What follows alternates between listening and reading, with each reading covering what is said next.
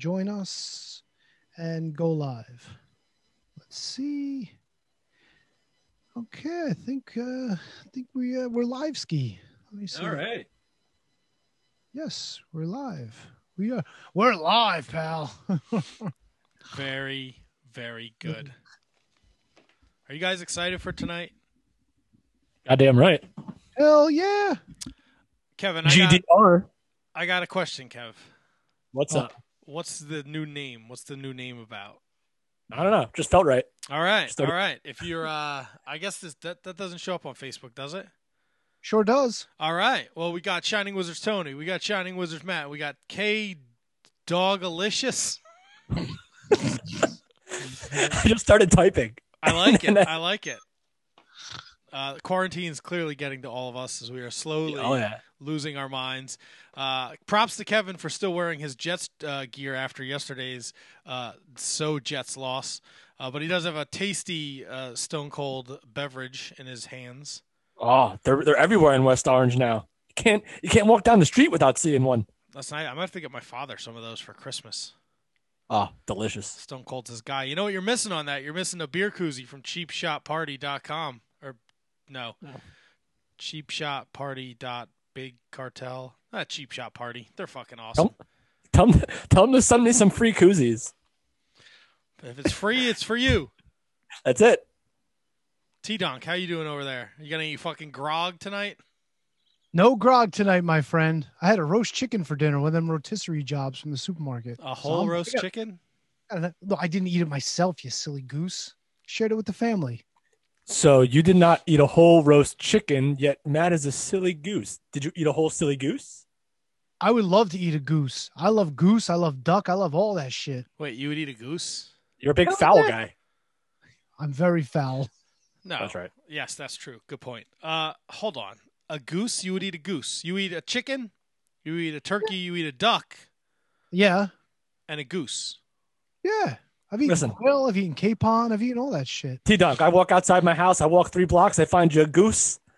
There's like a whole flock of them just hanging out. A gaggle, if you will. Ooh, a gaggle of geese? That's right.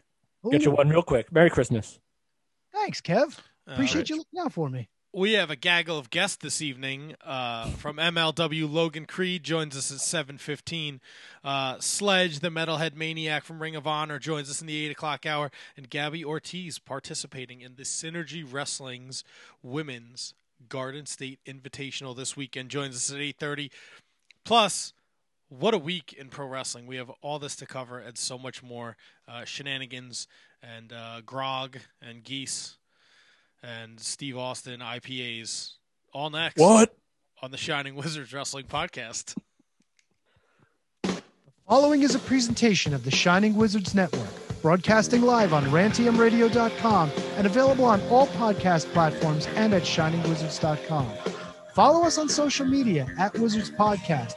Check out our merchandise at merch.shiningwizards.com. Do your Amazon shopping at amazon.shiningwizards.com and become a Patreon supporter at patreon.com/wizardspodcast. As always, we thank you for your continued support. And now, enjoy the show. This is Kenny Omega, and you are cleaning up the competition with Shining Wizards Podcast. What's up, fuckers? I love the big package. And he's got those smelly balls. What the fuck are you talking about? Fucking loser. Fuck the Shining Wizards.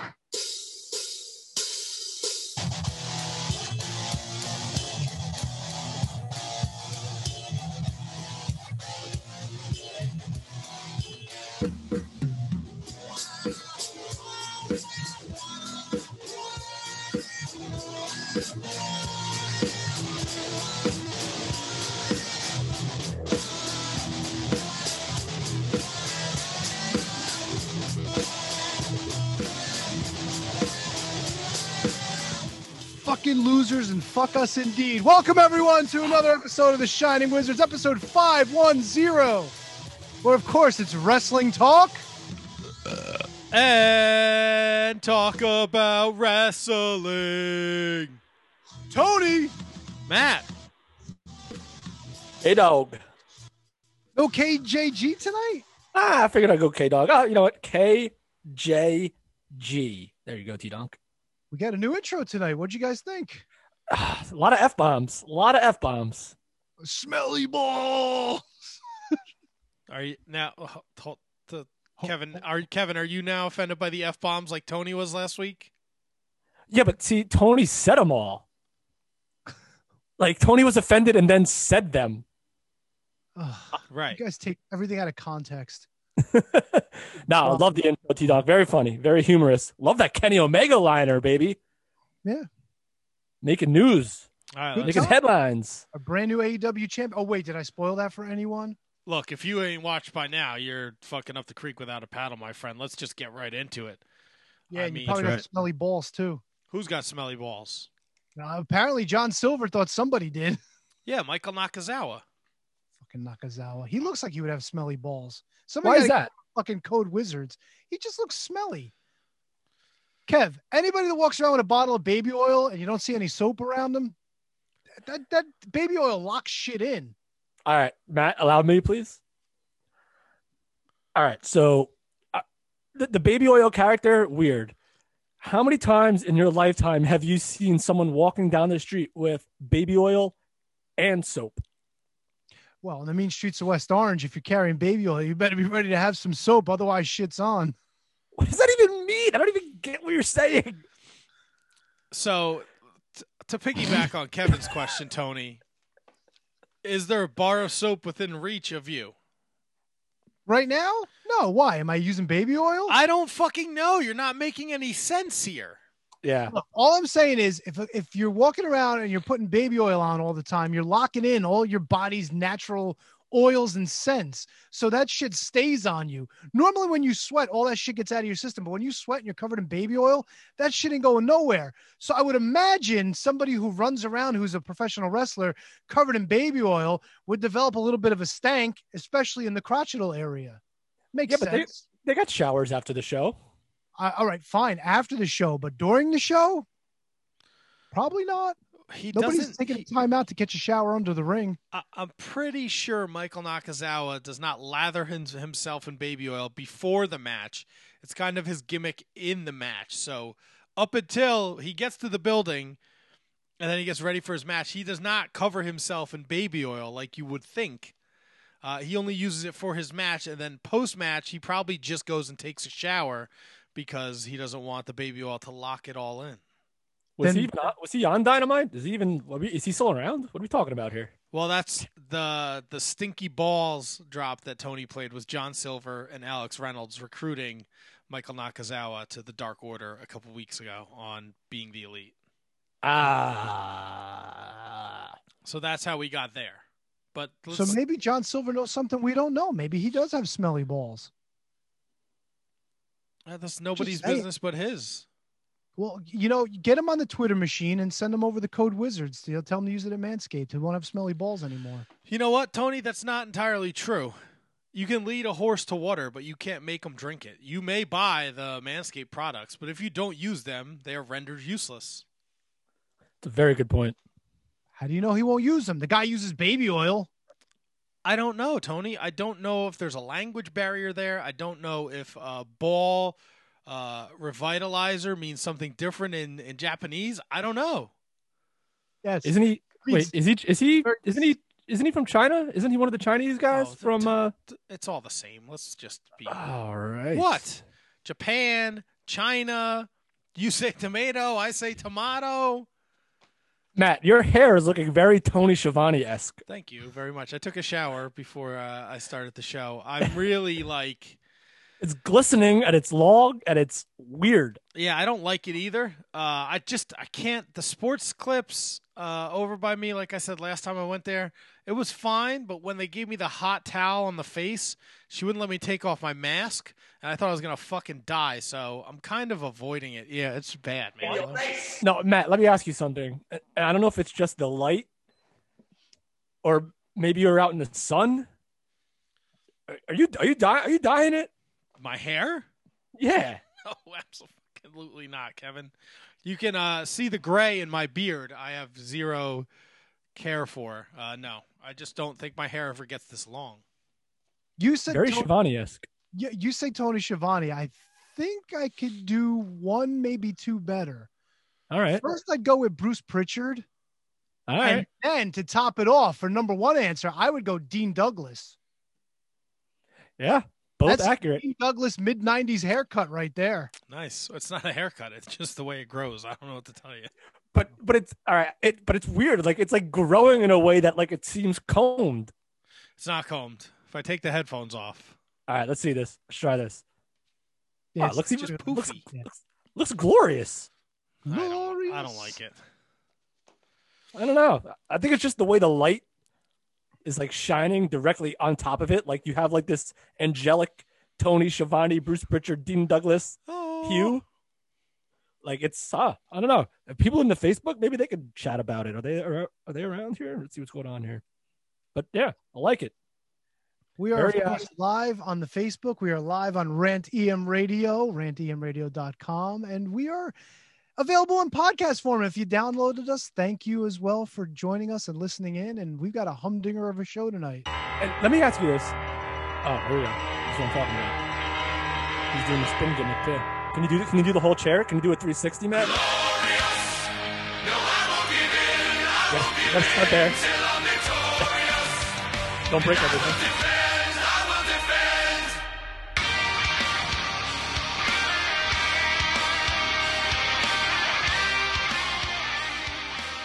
I have fantastic hair. I almost choked myself with my headphone cord. We're all dropping everything here. All right, so let me ask you this. Yes, sir. Tony mentioned how you can listen to us or live in Facebook podcast form. The Spotify thing this year, was that way more complicated for me to figure out than it was last year? In terms of what? Like how many listens we got and like how many. Remember how like last year we had like. Our most downloaded episodes. I couldn't figure it out this year. Yeah, they didn't. That's because they didn't show our most downloaded episodes this year. Oh, that'll do it. And I don't know why. That's the Spotify thing. All right, so there's a conversation that goes absolutely nowhere. That's okay. Let's go somewhere because what a fucking week in pro wrestling. War Games was last night, but man, AEW winter is coming. Two huge, ginormous takeaways. One. Sting. Oh yeah. What'd you guys think of the Stinger popping up on TNT? Legitimately, I just happened to turn it on like literally right when like the beatdown started, and I'm like, all right, this is it. This is like the big surprise. This is like winter is coming. This is gonna be it. Did not see Sting coming. Did not see it at all remotely. Loved it. Loved it. Popped huge. The moment was so perfect. It was done so incredibly well. If you tried to do it 1,000,000 times over, you probably wouldn't be able to succeed once. That's how good it was. And I don't care what anyone says about Sting. He's old. He had a bad run in WWE. He was in TNA for God knows how long, way past his prime. I don't care. If you were watching AEW Dynamite this past Wednesday and you did not completely lose your shit, then you're doing it wrong. Because I legitimately like made an out loud reaction, which I don't do in wrestling hardly ever. So 100% loved it. Darby Allin and Sting together could be amazing if that's the direction they want to go. T-Donk, talk me off this ledge. The debut was cool. Oh, I was disappointed because I was expecting Katie Lee Burchill to come out because she's winter. I know I brought it up in the Discord. I don't know what you do with Sting at this point. I mean, do you have him at ringside with Darby Allin where Sting is like 6'3" and Darby Allin's like 5' whatever, and half the size of Sting? Do you have him go back to main event Mafia Sting and get a little more polished look and represent someone? Do you have him as somebody in the belfry that Darby Allin can go to periodically and just keep him backstage and like lend a hand and produce and, you know, maybe get into a Jerry Lynn role? I just don't know what you do with a Stinger.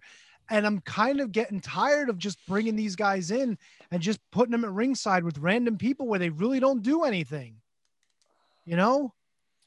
Tony, you're throwing cold water all over me, my man. You asked for my opinion, brother. That's what I'm here for. So you weren't excited when you saw Sting? Did you see it live, by the way? yeah, I saw it and I was excited, but then it's like, okay, the next question is, where do we go from here? But you, we get angry all you want, brother. I'm not angry. They announce him as a multi-year deal. Fine. But what do you do with him?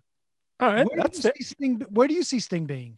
See, that's a legit question, but I ask it with like a way more positive tone than like, I can't wait to see what they're going to do with Sting. Ah!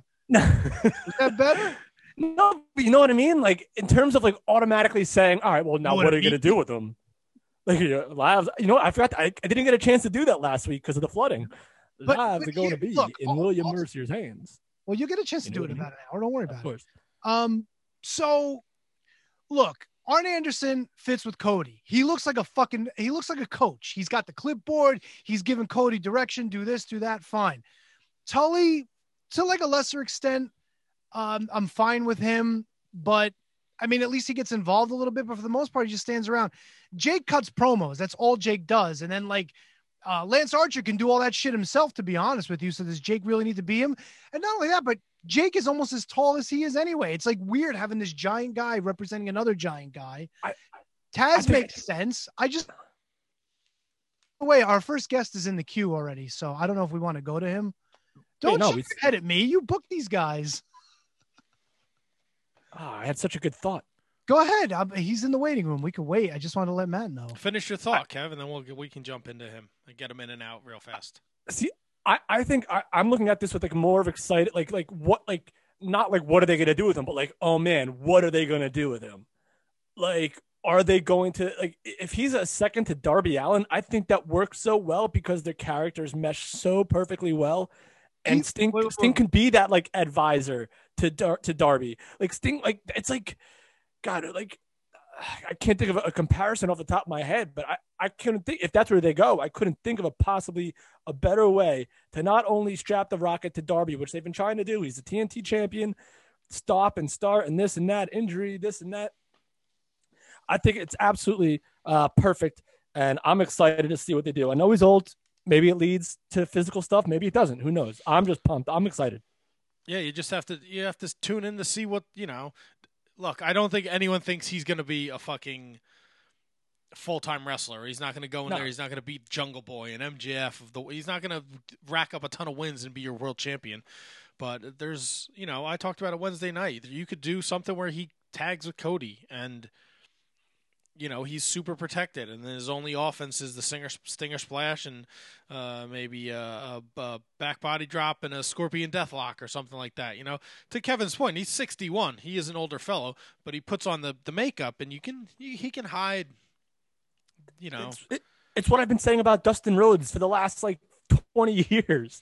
It's like Dustin Rhodes gets older, but not only is he a tremendous athlete, you put the face paint on him, it's like Muta did it. Like the face paint is such a disguise for your age. Granted, it can't make up for what you can do athletically, but if it could take away from it for at least a little bit, it's perfect. Like Sting looked like a star. I hate the t-shirt over the tights. Oh, that's just one. That's a little pet peeve. Hate that he wore t-shirts in his later years. But other than that, God, I'm excited.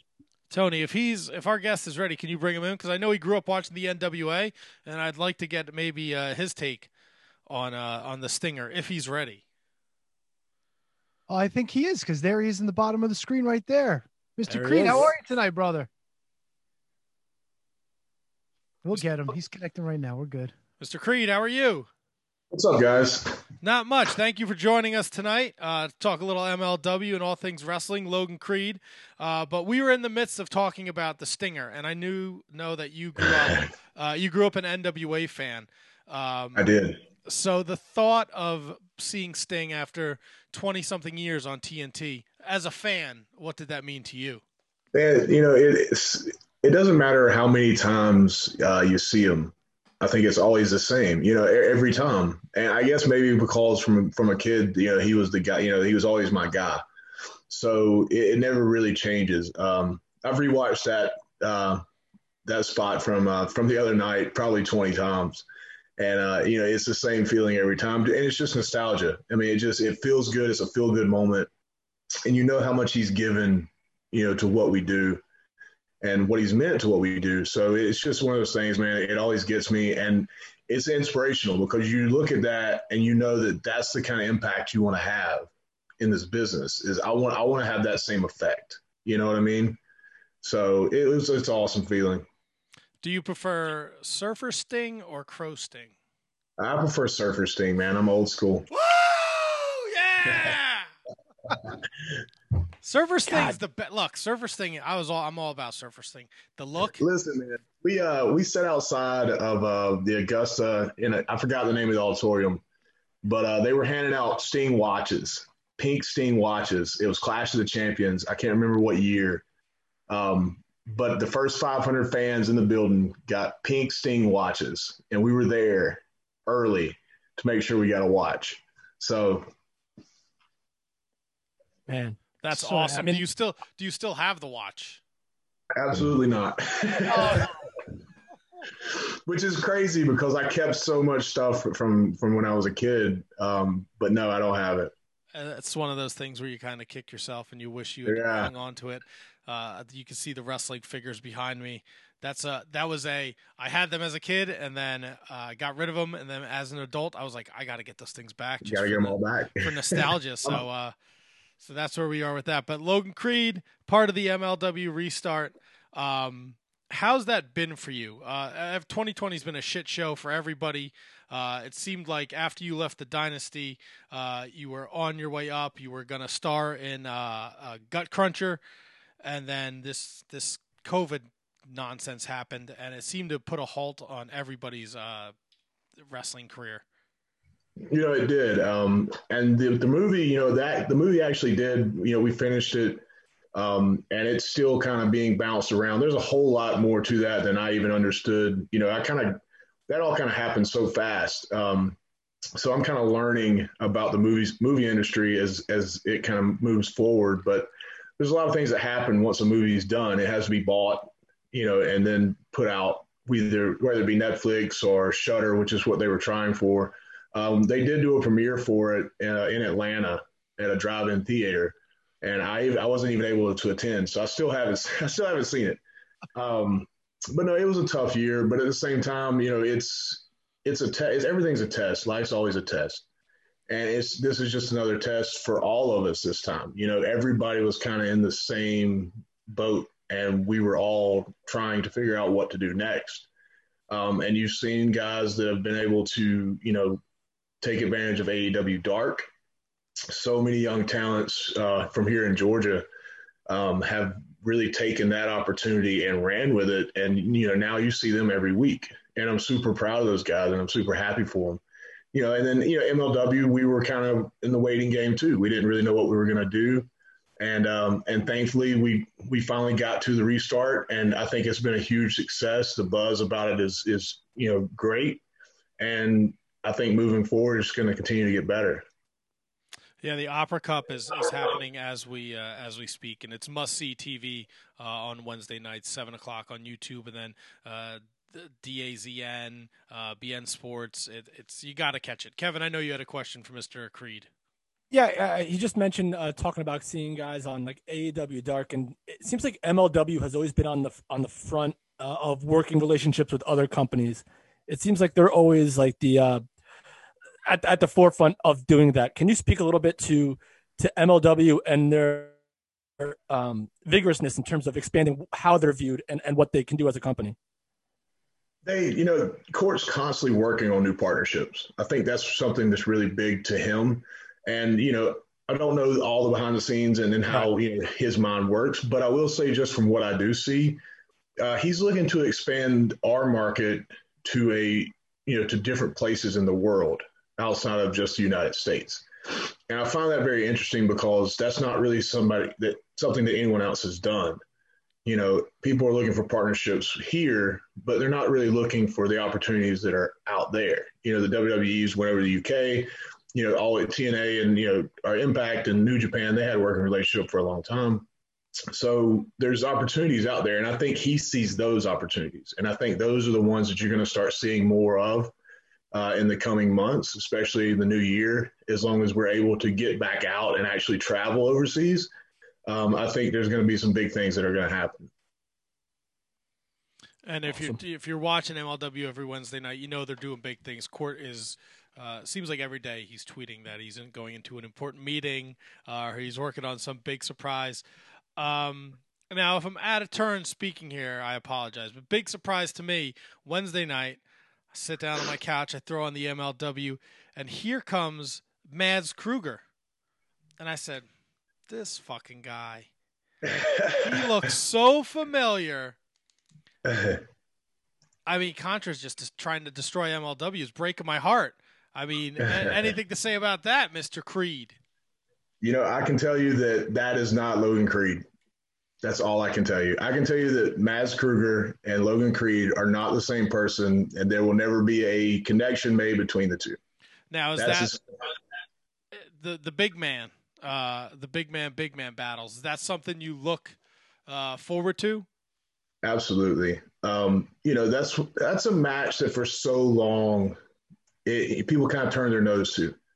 And if you look back at history, you know, how many times did you see two big guys have just a classic match?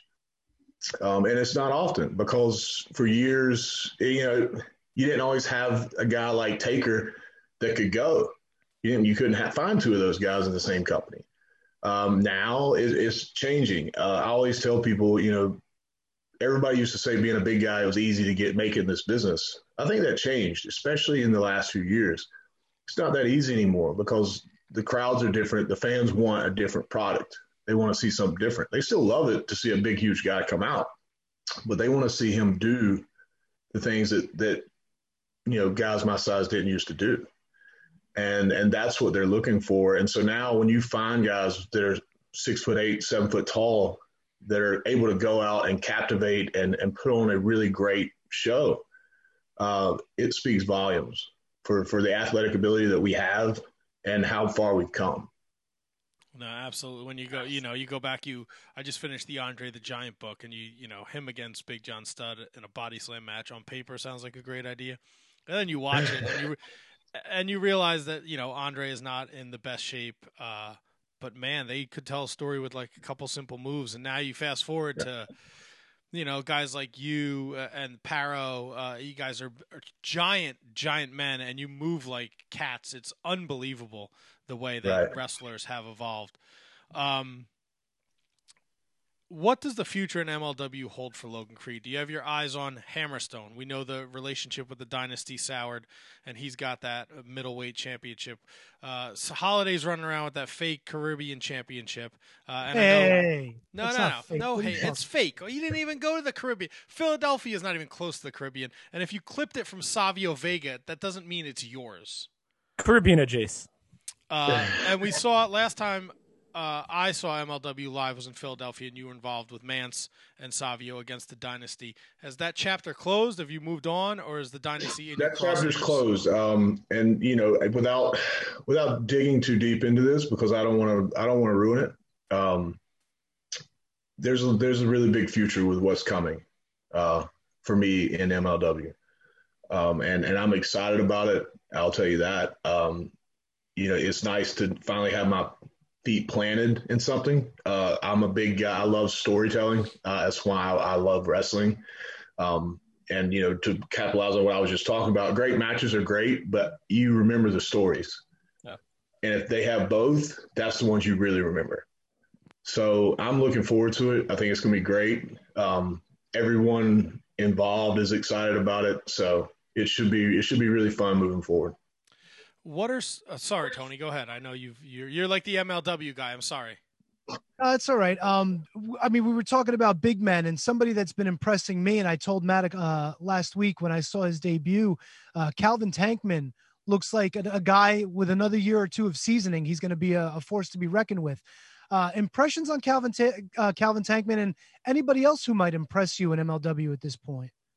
No, I was so happy to see Tankman come on board.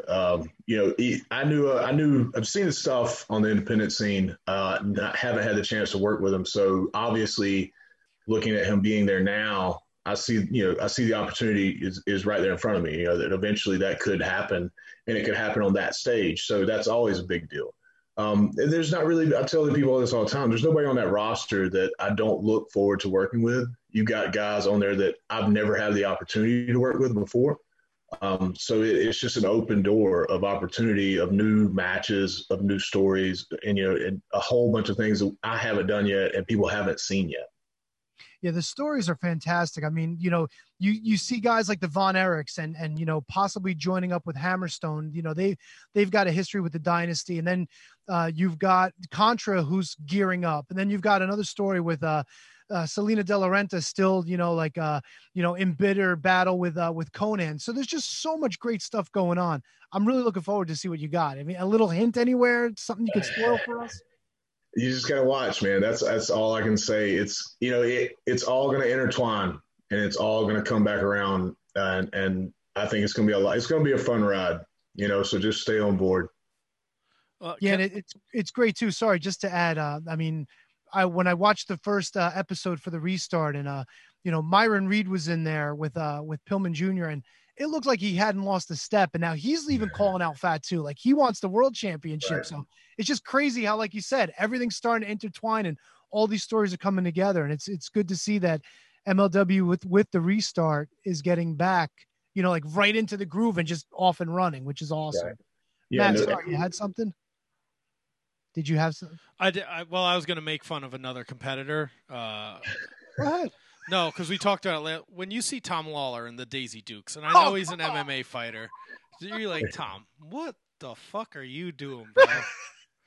I know he's a legit badass, but I could not focus on that match last week because he had his fucking butt cheeks were hanging out, man. I was like, what am I watching, Tom Lawlor? What are you doing? And I know on commentary they played it up like he likes to get inside of people's heads, but he got in my head, and I was just sitting at home on my couch.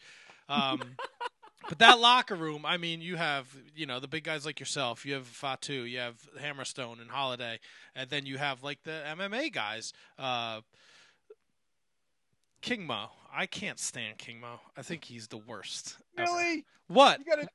You gonna do this now? I just want to know if I got to grease a palm, we can get a little, you know, Jacques Rougeau, Dynamite Kid situation.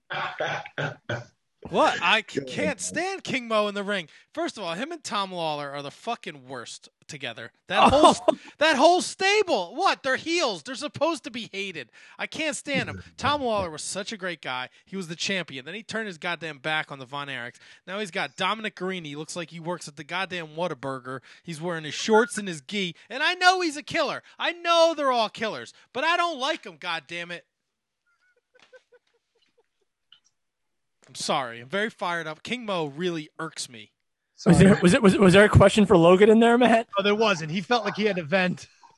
I'm sorry, Mr. Creed. That was. No, you're totally fine. Get it out, man. You got to let it out sometimes. If you ever listen to this show, I let it out all the time. It's usually not from my mouth either. Logan Creed. Let me, as a comic book guy, Marvel guy, is that a kind of marriage of Wolverine and Sabretooth? That is. That's it. Yeah, exactly where we come from. A big comic book guy? Yeah. No, especially growing up. You know, I don't really collect anymore. Right. Still into to hot toys and collecting toys. If you ever go to my YouTube channel, there's an actual video of my entire collection you can check out. Oh. I'll send you guys over the link so you can check it out. What's the YouTube channel? Please give it a plug. It's just it's the Logan Creed. I believe that's right. Listen, I'm terrible with YouTube. I never post anything on YouTube, mostly because everything now is on Fight TV or Independent Wrestling TV, so I don't have to keep up with it anymore, thank God. So with this MLW restart, which is in full gear right now, where do you see – is this a restart for you as well, or are you still just going to be kicking ass, taking names, doing what you've always done, or are you going to try to and look to do something new with this whole new world that we're living in? No, I think, well, I mean, obviously, you know, tongue in cheek, but you know, you're seeing it, you're seeing the new, and this is what it's going to be. And, no, I'm excited about it. You know, I think, you know, we talk a lot about being artists. You hear that's a new thing that, you know, we're artists. Well, if you're really an artist, and you can paint multiple types of pictures and different types of, you know, canvases. So this is an opportunity for me to paint a whole new picture. and tap into a whole other side of you know, me and who I am. So I'm excited about it, and I think it's going to be great. Well, I think I can speak for the three of us when I say we look forward to it. MLW is doing amazing things, and there's still more to come. As we move forward with the restart, and you working in front of the dynamic that you see on TV with no fans, the no crowd thing, it's almost starting to become a normality with us watching wrestling. For you, though, and I know you came up through the indies, and I'm sure you wrestled in front of like four people once. Every wrestler does. On multiple occasions. How different is it when you're doing this and you're taping it and there's nobody there? And how much do you feed off of the reaction of the crowd when hopefully we get back to that? You know, the crowd is such a huge part of what we do. And I don't think I really understood it until there wasn't one there. You know what I mean? Like, until they weren't there and I didn't have that connection to make, because sometimes you're doing things based on what they're doing, you know, what the crowd's doing. So it changes everything. You know, it really, really changes everything when they're not there. And, you know, you say like, well, I'm sure you wrestled in front of four people in indies. Well, sure, but still the four people were doing something, right? You know, it wasn't just a camera, you know, so it changes things. But I think at the same time, you know, you're professional and you know what you're doing, and you know that there's still people through that camera that are watching, and they're going to be watching. So you kind of get in the mindset where you're still putting on, you know, you're still putting on a performance and a show for those people. So, you know, it's different, but at the same time, once you get to a certain point, you go out and you do what you need to do. Yeah, I couldn't agree more. You're still getting views. You're still building to something that people have to pay for at some point, whether it be a pay-per-view or this and that. So you can't take a day off. You can't mail it in. So that's 100% a great point that I never really even thought of until right now. Yeah. And dude, I'm going to tell you what really impresses me is on some of these indie shows out here where, you know, the crowds are restricted, the numbers are restricted, especially here in the state, Georgia. One show, Action Wrestling, you know, they're restricted to 35 fans, I think, in the building, where, you know, they're used to drawing 200-300 a show. And so they up the ticket prices for the shows, like, tremendously. Yep. We're talking huge prices. And they're packing, they're selling it out every time. These people are paying. And that means so much to me to know that these people are willing to do that because they appreciate what we do that much, you know? So that speaks volumes for the kind of fans that wrestling has, top to bottom, man. You know, these people, they love it.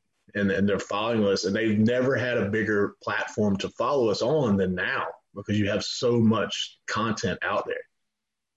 No, absolutely. You talk about doing business. December 26th, the longest reigning Anarchy champion takes on the current Anarchy champion, Shane Marks. It'll be on Fight TV, $9.99. If you order now, you get a $2 credit to Fight TV. Talk about your relationship with Anarchy Wrestling and you know, being the flag bearer, so to say, with being the longest reigning champion. Yeah, that time in my life and my career was really huge for me. You know, that was literally right before and during when everything with MLW started happening. So that entire year leading up, I really come into my own as a professional wrestler. I was hitting another gear. I mean, I was training 3 or 4 days a week with Austin Theory, and we were working out in the ring together, which, you know, was awesome. And then we were on the road together. And I was working as more than I ever had before, and I was coming to my own. You know, the confidence was there. I you know, figured out who I was and who I wanted to be. And then, you know, of course, the history of Anarchy, which dates back to NWA Wildside and Bill Bearings. And, you know, that's where AJ Styles come from. And, you know, there's so much history in that building. And so to have those guys' backings, have Bill Bearings' backings, and have Rick Michaels' backing, you know, it was big. It was huge for me because they knew that I could handle it, and they wanted me to carry it. They wanted me to carry that name. So it's huge to go back. You know, it's been a while. I haven't been back in almost 2 years. So I'm excited about, you know, December 26th. It's going to be a big night, and that match is going to be great. Yeah, tickets start at $10, and you can order it over a Fight TV app on the Fight app. And like I said, if you order now, you get a $2 credit on the Fight TV app. And, I mean, it's the day after Christmas. You're going to be stuffing your face with ham or turkey or whatever exotic, I don't know, Tony eats exotic meats. Have you ever had a goose? Let's ask Logan Creed. He looks like a man who eats everything, but not like the way I eat everything, because I grow out like this way. He grows like with the muscles from Brussels. Have you ever eaten a goose? A goose, yeah. Probably ostrich and kangaroo, probably my top two favorites and probably the most unique. I actually I managed a bar at a fine dining restaurant for 5 years. So I had my fill of every exotic meat known to man during that time. Nice. Where do you rank goose in the list of birds? It's not bad. It's not dry. So it's a little bit like, it's not like turkey or something like that. It's not dry meat. So it's a little better. I'm not a fan of turkey unless it's fried, which, you know, I'm from Georgia, so we fry everything. But, no, it's not bad. It's definitely better than turkey. That's about the best. That and duck. Duck's good too. Fried turkey's actually made its way up north. Everyone up here in Jersey fries their turkey. Man, I don't understand why you would eat it any other way. Yeah. Like, see, well, I think because half the people that live up here burn their houses down when they're trying to fry the turkey. Yeah. That's true too. So you gotta do it out. You do it outside, and you just drink. You drink beer. You fry the turkey. That's just the way you do it. Don't put it in your house, because yes, there's gonna be a fire. Am I late? When did everybody start hating turkey? Am I late to the party? I just found out that everybody hates turkey. I like turkey, man. I'm not on it. There's absolutely nothing special about turkey. It's good for one day a year, and then what? Like cold cut turkey. If you want to put turkey on a sandwich, I'm okay with that, but actual like the meat of the get out of here. So then, why does everyone eat it on Thanksgiving? I don't know, the Pilgrims.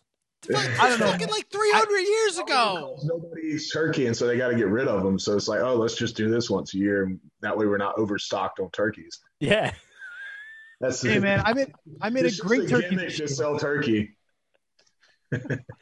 Turkey farmers get rich. That's how they get rich. Well, there you go. It's all, business. It's all a work, man. I like a turkey. I like a turkey over a pheasant. I'll tell you that right now. Yeah, pheasant's not so good. No, it's gross. Yeah. It's gross. It was gamey. It was disgusting. I was worried about the pellets. My wife shot a pheasant like 2 weeks ago. She brought it home. About the buck shot? No, I was worried about everything. She never shot a fucking bird before. I'm going to eat it. She's telling me how she ripped its wings off. I got wings all over the fucking porch. Come on, man. You find little pellets in it when you eat it? No, I found nothing. It was clean. That's a thing. That's a thing sometimes when you kill your own. Yeah. No, I don't see. I don't want. I can't. I'm too much in my head. Is that how I want to die? Choking on a pellet? Jesus Christmas. Oh, my God. Logan Creed at the Logan Creed on Twitter. He's part of the MLW Restart. We appreciate you taking time out of your busy schedule to join us tonight. We had a lot of fun. Anything you want to leave the fans with before we let you go?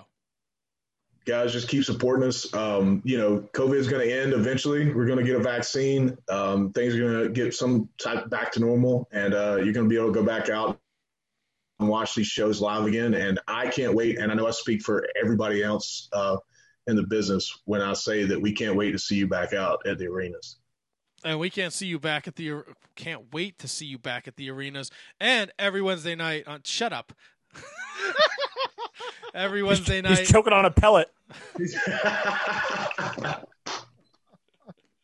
Every Wednesday night, youtube.com/Major League Wrestling. Dazan Group. I don't know if I'm saying that right. I know that's like the MMA channel. I do not know if you're saying that right either, so don't feel bad. Fubu Sports, BN Sports USA, MLWshop.com is where you can find all your MLW merch. And support, please, Mr. Logan Creed at the Logan Creed again on Twitter. Give him a follow, show him some love, and check out his YouTube channel, which I'm excited to look at because we are toy nerds over here.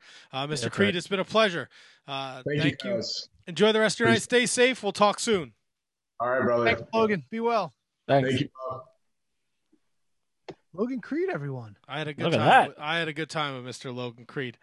He likes the goose. He does like the goose. I can't believe he's eating goose.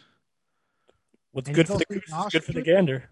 Kangaroo too, man. I wonder what kangaroo tastes like. Never had the kangaroo. I feel like everything is like really lean. Like I feel like kangaroo is gonna be like a real lean meat with no fat. It's probably bouncy. That's right. I see what you did there. Yeah. Puts a little pep in your step. Hi-oh. So, anyway, Kevin, tell me why I shouldn't be upset that Sting is going to have a job. Oh, God. We're still talking about this? No, we don't have to. No, I want to because I think I don't think I got your full. And Matt, I mean, Matt did even chime in on it, really. He mentioned it a little bit about what they talked about on the post-game show. Well, I think I get Tony's. I kind of I see both sides of the coin. I get Tony's hesitation. Like, why would you want to see him with Darby Allin? He's much bigger than Darby Allin, and that manager role. Does that matter anymore, Matt? Does that really matter anymore? It doesn't matter to me, but to some people, old people, it matters. Like who's like AJ Styles guy? This guy's a monster, and he's backing up AJ Styles. But he's like his bodyguard. To bother AJ Styles. All right, maybe Sting with a bat is. Darby is second. Look, I'm excited. Whatever. Look, I think from a business standpoint, and I talked about it Wednesday night, having Sting on TNT is huge because there are a ton of wrestling fans who, no matter where he's been, TNA, WWE, the older wrestling fans who were watching during the Monday Night Wars will equate Sting to WCW. Right. No matter what. So having him, if you're flipping channels, or you're watching a basketball game on TNT or a movie or whatever, and fucking Sting is in an AEW commercial, you're like, holy shit, Sting's still wrestling? I have to see this. I thought you were going to say Sting was in the rafters at the basketball game, and the lights just go out, and then all of a sudden he's pointing the bat at LeBron James, and LeBron James looks up, and then a vulture flies down. That would be brilliant. And it just goes right on the rim. Like LeBron James is about to go up for like a dunk or whatever, and then all of a sudden a vulture just lands and rejects LeBron James. Get out of here, King James. You're not Sting. You're not a vulture. Get out of here. So now Sting is carrying vultures who play basketball. That's right. That's gonna be the new expansion team. I mean, you got to evolve with the times, right? I agree. I just think Sting is an asset to no matter what. Like you want to, I don't care what kind of contract you sign him to. I don't care what kind of money he makes. I don't care what you do with. Like, I mean, obviously, I care what you do with him. But I just think there's no downside to this to me. Look, I agree. I agree 100%. And we'll see Wednesday night. Tony Schiavone has a sit-down interview with him, and we'll see what the future holds for the Stinger.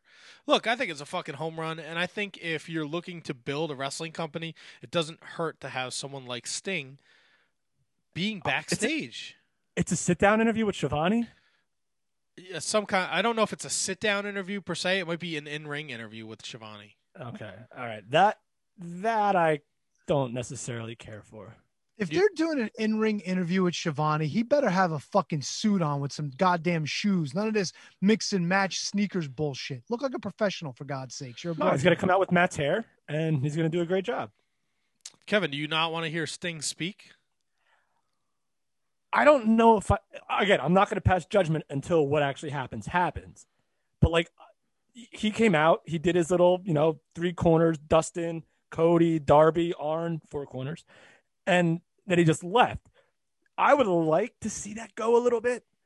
Like I know that the image of Sting is long gone. Kayfabe has long been dead, but if you can just project a little bit of it, maybe Sting, what I was really hoping that Sting was going to do with Darby Allin was hand him the bat and then turn around like the NWO days and see if Darby would hit him. Like that's what I was like. I was like begging and pining for that. And if they could do something along those lines, like the next week or two, then I'd be okay. But again, I'm not passing judgment on what's going to happen on Wednesday until it actually happens. It could be great. So yeah. I'm excited. I liked it. It made AEW feel way more important than it had in a long time. And that's not just Sting. That was the whole show. I'll tell you what, Sting was just the tip of the iceberg because the ending of AEW, I think in the dichotomy of professional wrestling, who works with who, honestly, AEW and Impact, whether it be, and a lot of reports are saying this is going to be like a one-off thing, and we might get like a Young Bucks versus the Good Brothers match. Yeah. But Impact working with AEW, well played. And I know, Kevin, you watch Impact every Tuesday night. That's right. And what a fucking talented roster. The potential dream matches. I mean, and to catch people up if you didn't see it, at the end of the AEW World Championship match, Kenny Omega wins with the help of Don Callis. And the story they told throughout the match was this was going to be a gentleman's match. So to stay with, they weren't going to use weapons. They were just going to make it a natural wrestling match. And then Don Callis hands Kenny Omega a microphone, and he beats the ever-living dog shit out of Jon Moxley with it and eventually wins. And then... What, doesn't he hit him once? He hit him once, dude. Come on, we got to sell it for the people that didn't see it, man. What? We don't work for AEW. Call it like it is. No, then they go back and then they say, oh, you're a liar, Matt. And I say, oh, at least you listen to the fucking show, sucker. Sucker? Sucker. Can you dig it? Sucker! But then Don Callis grabs Kenny Omega and they take off and they run past a very angry Tony Khan and the boys in the back. And then Dave Marquez jumps out from behind Alex Marvez jumps out from behind the satellite truck. Dave Marquez. Boogity, boogity, boogity, boogity, boogity. I mean, Dave Marquez wishes he was doing something because that's a fucking disaster over there in the UWN, NWA world. They got saved, though, didn't they? Who? Didn't they get a bone? What? Like, the venue actually closed down, so it wasn't, like, on them. Like, they can still... I don't know. I read something where it's not like they shut their doors. It's like they were forced to. The state shut them down. Yeah. But it's still a bummer because apparently they were taping all their NWA Shockwave stuff there too. So strap in for a lot of repeat matches that Tony already paid for. But anyway, Alex Marvez goes to interview Kenny, what are you going to do? What did you do? What are you going to do without the pile driver? You can't use your pile driver. And Don Callis says you have to tune in Tuesday night on Impact to see what Kenny has to say. Tony, with the bird flu, you don't like this either. Where did this come from? What's the point? I don't get it. There was nothing in story that says Kenny's going to Impact.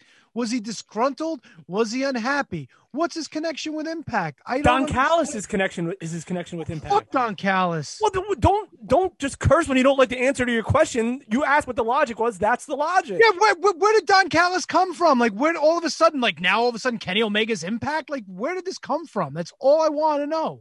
Where did it come from? Don Callis and Kenny Omega are very close. Don Callis started doing commentary for big-time Kenny Omega matches. It was the last pay-per-view. He was there. He was there for Full Gear. Full Gear. So planting the seeds, as you like to say, T-Donk. Planting the seeds. Now, if this goes... first of all, I didn't... Once Don Callis even said that, I was like, all right, I'll believe it when I see it. I'll believe that AEW is going to Impact when I see it. But clearly, it's at least a thing for a little bit. And T-Donk, negativity. I gotta cleanse your aura. I don't like it. I don't like it. Don Callis is a genius for doing it because now he's gonna get a fucking maybe a million pairs of eyes on Impact, which good for him. I don't see how this benefits AEW at all. To be honest with you, your world champion just leaves and runs to another promotion out of the blue. It's like no, I don't. That's not the gimmick. That's not the angle. We don't know what the angle is. Where did it come from? That's my question. But we know he's not going to Impact. This is fucking Cotton Eye Joe. Where did you come from and why did you go? He's not signed with Impact, Tony. But he's your world champion. All of a sudden he goes and fucking Tony Khan, if he's going to fucking kayfabe us that he didn't know what was happening, he should fucking not have a smile on his face when Kenny Omega's running past him to a fucking waiting vehicle. First of all, did anyone even realize that was Tony Khan? Yeah, I fucking knew it. Looked like a Boy Scout selling cookies. He was like, hey, congratulations. God, and they were like, fuck you, dude. We're leaving. Impact Tuesday. This looks like somebody brought their kid to get homeschooled or like take your kid to work day. He took off his headset like he was playing Turtle Beach Xbox. And the Young Bucks are the worst, dude. They run by them in the back. They're like, what's going on? What are you doing? Oh, God, Tony, you are just... Kick him in the dick! Where the fuck you going? Get back here. It's 2-on-1. They can't beat him up. He just went to war with Jon Moxley. he's their friend. They're tight. They are the elite. You think, what? Why would you turn your back on us? What are you doing, buddy? Well, you're not gonna attack him. Why not? Bruno Sammartino attacked Macho Man when he beat up Ricky Steamboat. That's what brothers do, man. That's the bond. Never has there been a more relevant analogy. Hold on. Did you say Bruno Sammartino beat up Macho Man when he attacked Ricky Steamboat? That's what brothers do. Bruno Sammartino and Ricky Steamboat aren't related, Tony. But they're boys. There's a bond between faces. There's a bond between people. You protect your own. Tony, it's fucking 2020. These guys are executives in the company, and they're letting them run out the door with their championship. But he's not going anywhere. He's going to Tuesday nights, Kevin. Did you not hear what he said to Alex Marvez? He said Tuesday night. Literal Tony is here tonight to ruin the show.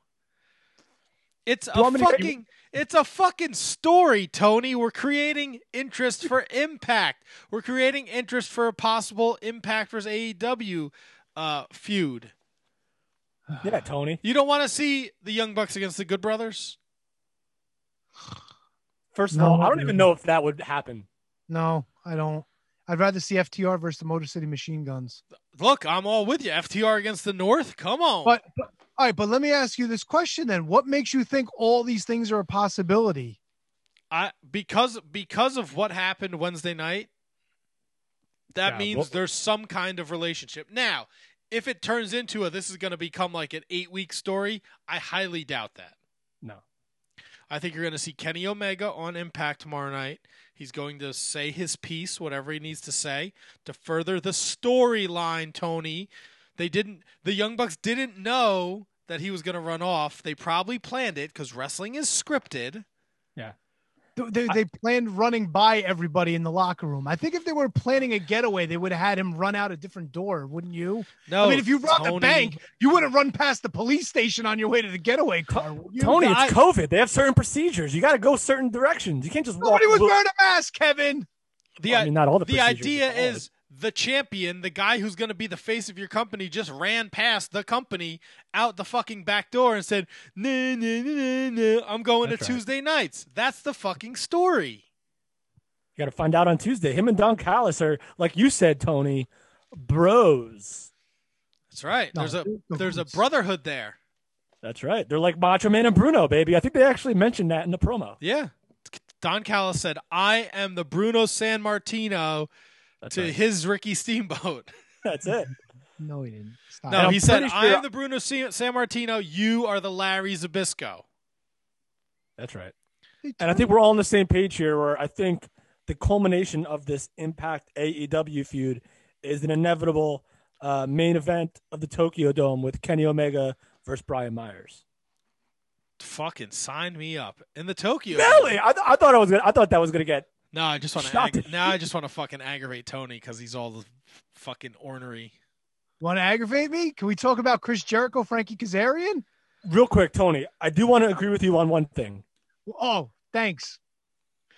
Kick me while I'm down and lend a hand. Thanks, Simon. What does this do carry for the cross for me, Simon? I will. I will carry all the cross. Crucifixion, and then you're like, I'll help him out a little bit. That's right. I mean, you got wood panels there. We can make something out of that. Go ahead. Tony, wait, your background is different. You're facing a different way. You're not even against the wall. What does this do for AEW, Tony? Nothing. Yeah. So that's fair. Point. Yeah. That's a very fair point, but not everything's about being a bad guy. Not everything's about being selfish. Help out Impact Wrestling. And first of all, they will not get 1 million views because only 100,000 people watched it last week. So they're not getting 1 million views on AXS TV. But if anything, it helps out Impact. It's the same thing Vince McMahon did for ECW. It's the same thing. Working relationships happen. And I think, if anything, and I mentioned it with Logan, MLW has always had a forefront of trying to work with other companies. This is good news. No matter how long it lasts, this is good stuff. Okay. All right, that's it. Good. I don't know. Matt looked like you had something to chime in on that. No, I did not. I think everybody wins in this situation. And look, we don't know where this goes. The possibilities are endless. If it gets extra eyes on Impact and they gain more fans, and you know, maybe There's a small pocket of people who don't watch AEW that watch Impact. Maybe they tune in Wednesday night. It's not gonna. We're not looking at like 2 million fucking views on both shows. That's not gonna happen. No, but everybody wins. It does not hurt anybody.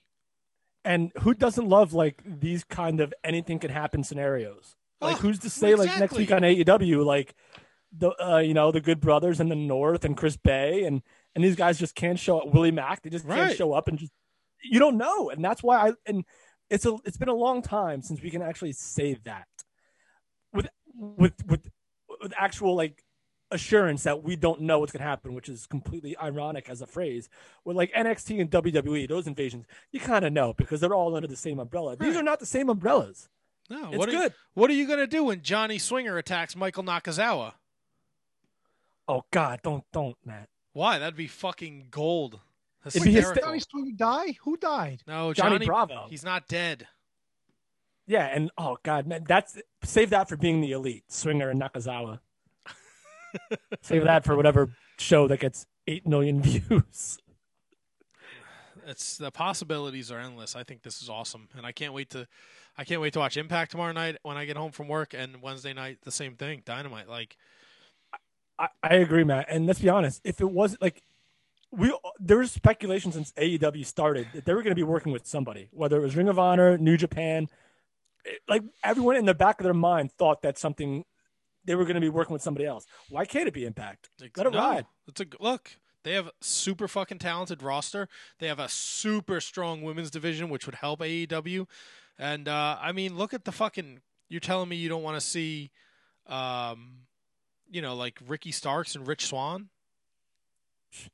Like, again, the matchups are like Moose and Brian – I mean, even though Brian Cage just left. Sure. Lance Archer, Moose, like – Brian Myers, anybody? Yeah, Jake something against fucking Lance Archer, Eddie Kingston. Who cares? Whatever. Give it to me.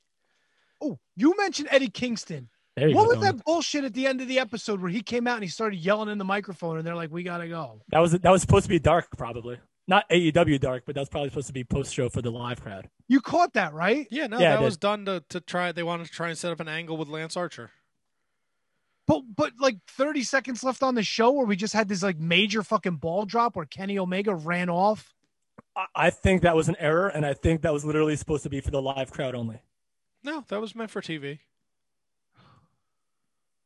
What, Eddie Kingston not being on camera and calling out Lance Archer? Yep. Well, I know they're doing the thing where Eddie is now with Eddie's with the Butcher and the Blade, and Lance Archer's with the Lucha Brothers. Phoenix and Pentagon. Yeah, 6-man tag action next week. Oh, or maybe it was Wednesday this week, whatever. Wait, so did you guys talk about this on Wednesday that you all thought it was planned? No, it was planned. I read that it was planned. It was. I mean, it's weird. It's weird that you would try and put that in there, right? But I guess they were going for that like spontaneous thing. I don't know. Right. Nothing happened. It was meant to. Yeah, if it was meant to look like, it appeared like it was supposed to be just for the live show, and it just caught. If that's the case, then that's pretty cool. Yeah, no, it was just done like there was no like match after the show, afterwards or whatever. It was just done like to seem like Eddie Kingston didn't give a shit about this, and he wanted to get his hands on Lance Archer. No, all right, that's pretty cool. Now, Tony, what's your problem with Chris Jericho and Frankie Kazarian?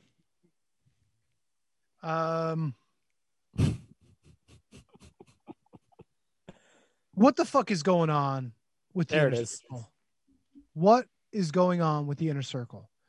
We've had months of storylines. Are they in? Are they not? Are they friends? Are they not?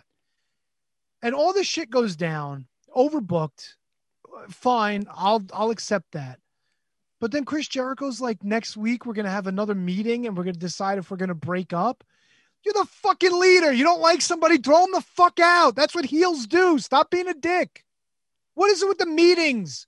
Are they fucking corporate? We need a meeting. We have to check this. We should call HR and find out. You're fucking Chris Jericho. You're supposed to be in charge. You can't fucking just say, hey, fucking shithead, you're gone. Or I'm going to watch the tape. I'm going to throw your ass out if I caught you fucking doing it. And nobody on commentary brings up the fact that MJF did that same shit to Cody because he's a fucking conniving little shit. They just seem to forget that. That's perfect fucking story right there. Continuity. And nobody brings it up. How do you know they won't bring that up on Wednesday night when Jericho says... But why didn't fucking Excalibur, who knows every fucking championship every woman's ever won from now to Kingdom Come, he doesn't fucking mention a pivotal story point? Because maybe it's not Excalibur's story to tell. He's the commentator. He's got to tell everybody's story. It's not about him. It's about what's going on in the ring. Tony, I love you. Not, I think I can speak for you when you say, I love Tony, I love you. I don't think you do. I do. I usually I try to get your back whenever I can. It's the two man army. All right, Tony, you hear me? You following me? Yes. What? I think you're losing your fucking mind. I'm not losing my mind. I think you're out. I think you're completely out to lunch, as they say. I think you need a checkup from the neck up. Matt, all right, I'm going to ask Matt a few questions. Oh. Number one, do you think that match was a little overbooked? Do I think it was overbooked from what stance? Overbooked. Too many spoons in that porridge. You had Ortiz jumping on the apron. You had fucking Jake Hager jumping around trying to convince him not to get involved. Uh-huh. Then you had fucking Wardlow and MJF coming out. Then you had fucking what's-his-nuts coming out. The fucking Spanish God. What the fuck's Sammy his name? Guevara. You know, all this fucking shit going on at once. Yes. And three of them standing on the fucking stage while the match is going on. That irks me. You know that irks me. We know you hate the stage. Hate that. No, I don't hate the stage. I hate when people hang out on the stage. It makes what's going on in the match not important. It makes like these dickheads fucking important. It just bugged me out, dude. It fucking bugged me. I was like, why do we need all this shit? Because that's the story we're getting told. It's from the fallout from the Dynamite Diamond Battle Royal is bleeding over into this, and now next week we get a final verdict. Does the Inner Circle split up? Can they get along? Is MJF a conniving shit? Like, look, I was in with the fucking Merry Melodies with the dancing. I was in when they went to Vegas. I was in with MJF fucking with Sammy Guevara. I was in with all that. This fucking shit, the whole angle for me. I don't care who's in the fucking Inner Circle anymore. You know what I'd wish? I wish Jericho would go fucking take a bath in his fucking mimosa shit again. I'd rather see him swimming around and do a couple laps than this nonsense. It all went to hell in the span of fucking 7 minutes.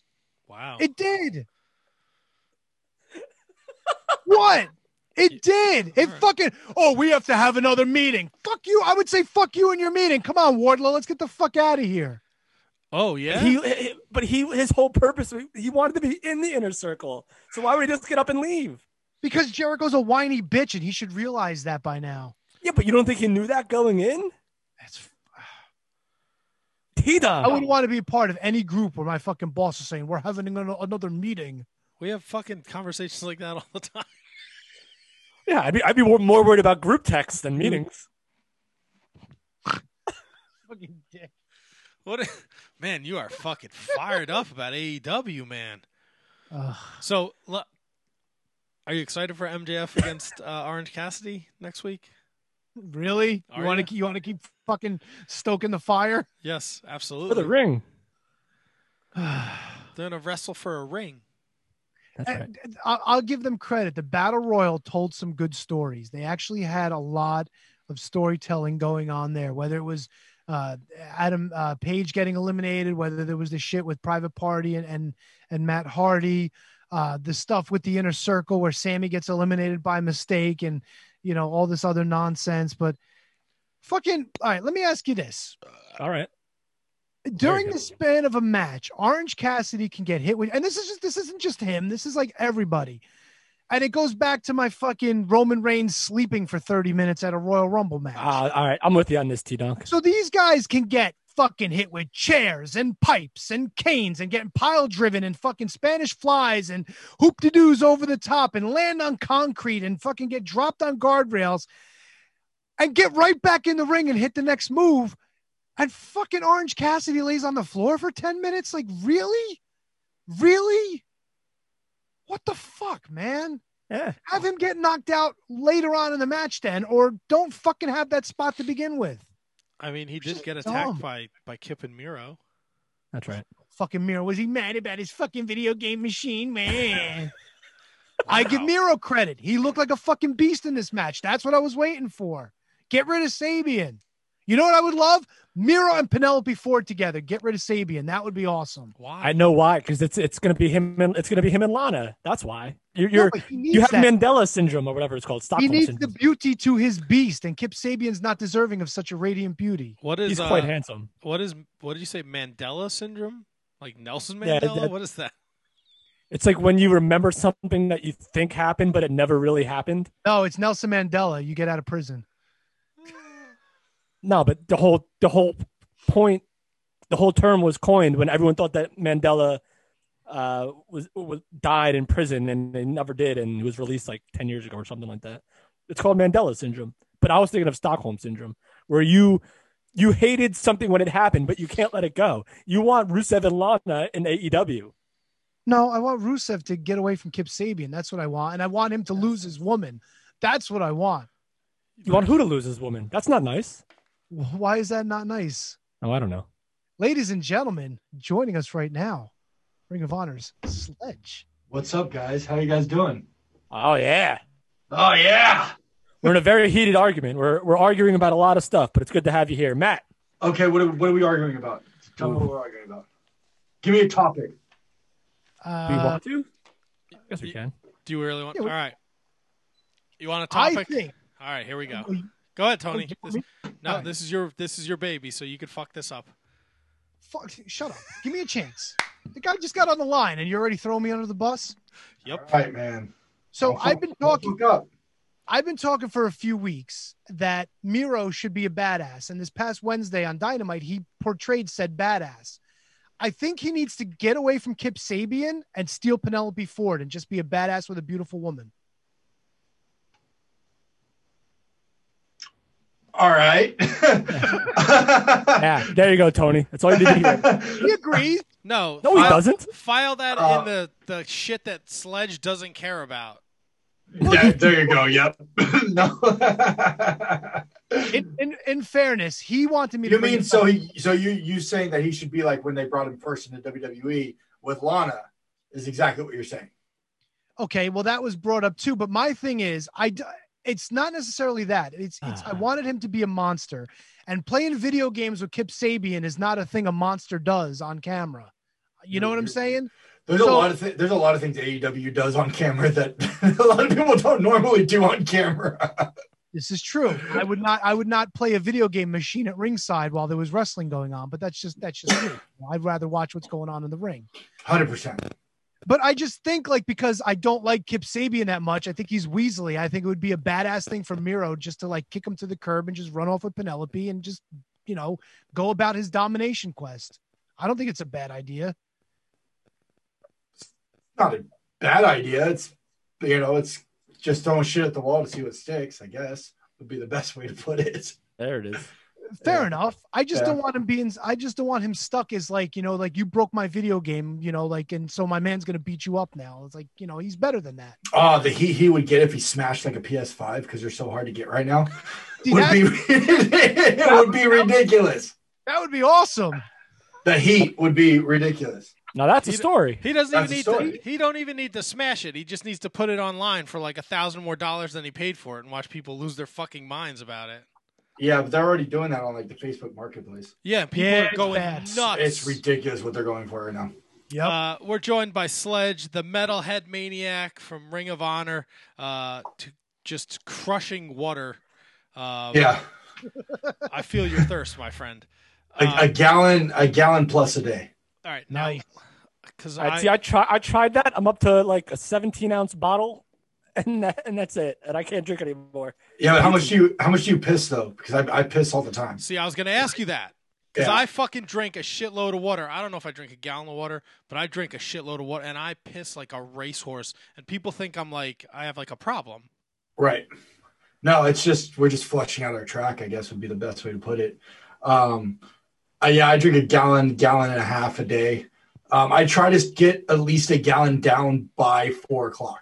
And then I kind of gradually just kind of drink it through, and I try to stop all my liquids by like 7. Yeah, wow.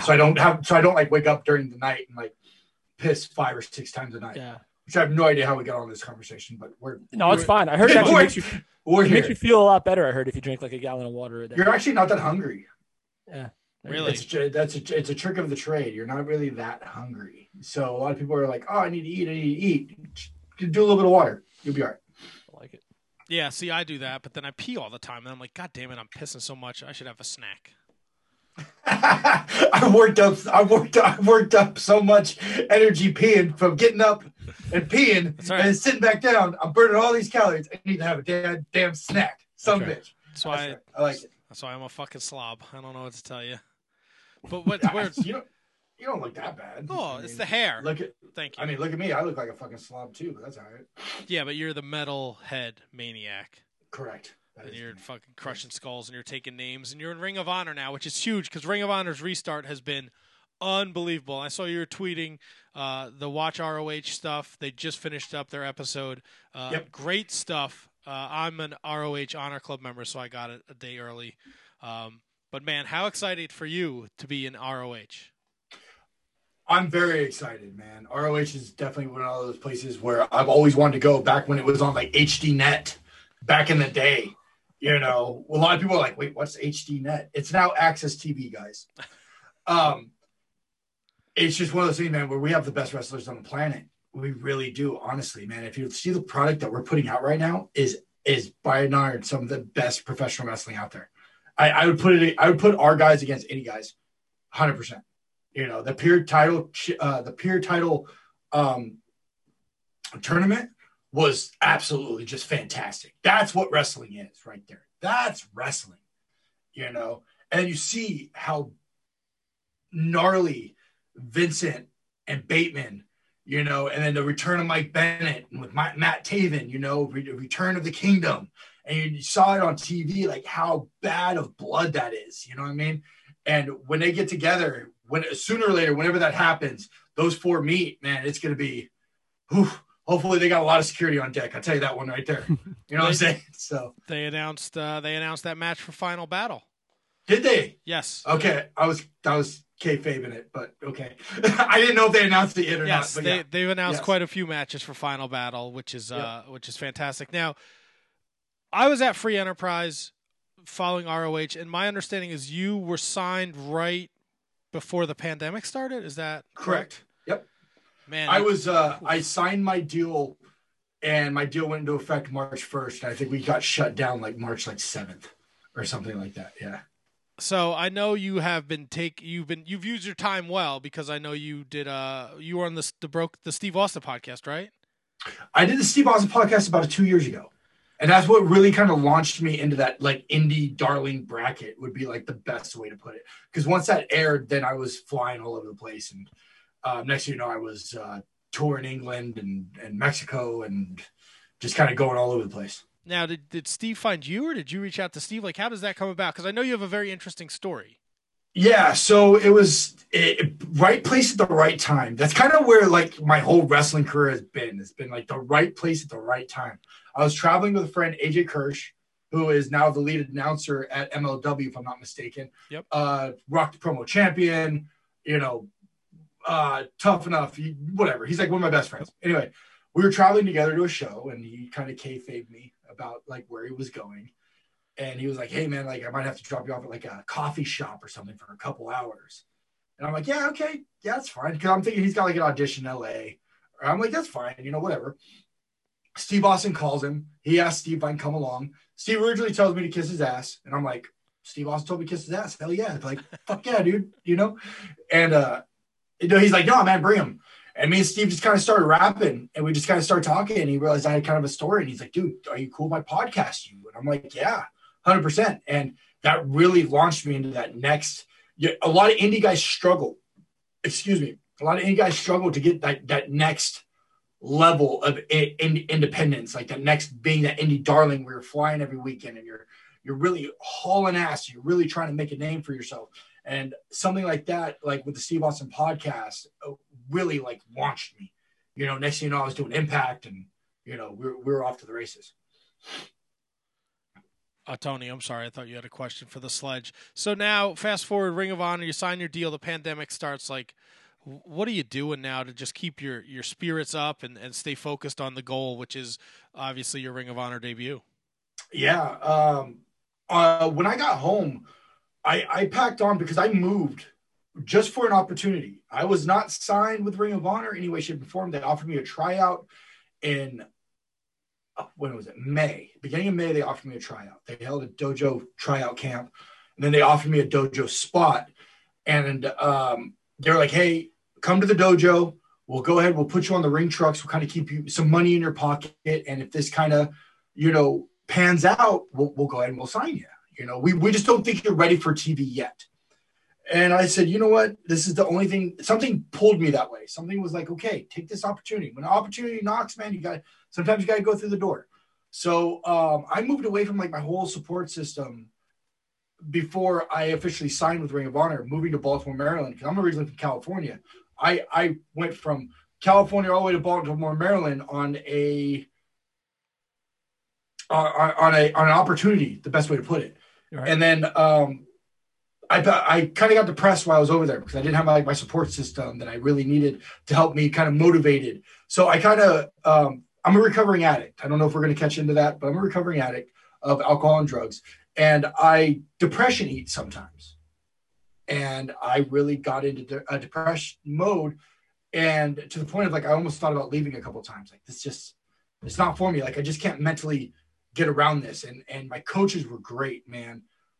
Jonathan Gresham and Will Ferrara, like some of the best coaches you can have, really, that and like Dak Draper and, you know, SOS, a lot of those guys really like honed in around me to help me, get out of the funk that I was in. So when I got back home, when everything shut down back to California, I packed on some weight. I was a little heavy. So I decided to get on my diet plan again and get my muscles back to where I feel like they need to be. And, you know, and now I'm just kind of waiting, you know, when I make my debut. You never know where I'm going to pop up. So when you're told initially that you're not TV ready, mm-hmm. what does that mean to you? And what kind of things do you think that you have to do to become TV ready to the point where now you are set to make this happen for yourself? Well, there's a lot of different ways. Like a lot of people believe that like, oh, it's just like with professional wrestling, when you watch it on TV, it's a TV product.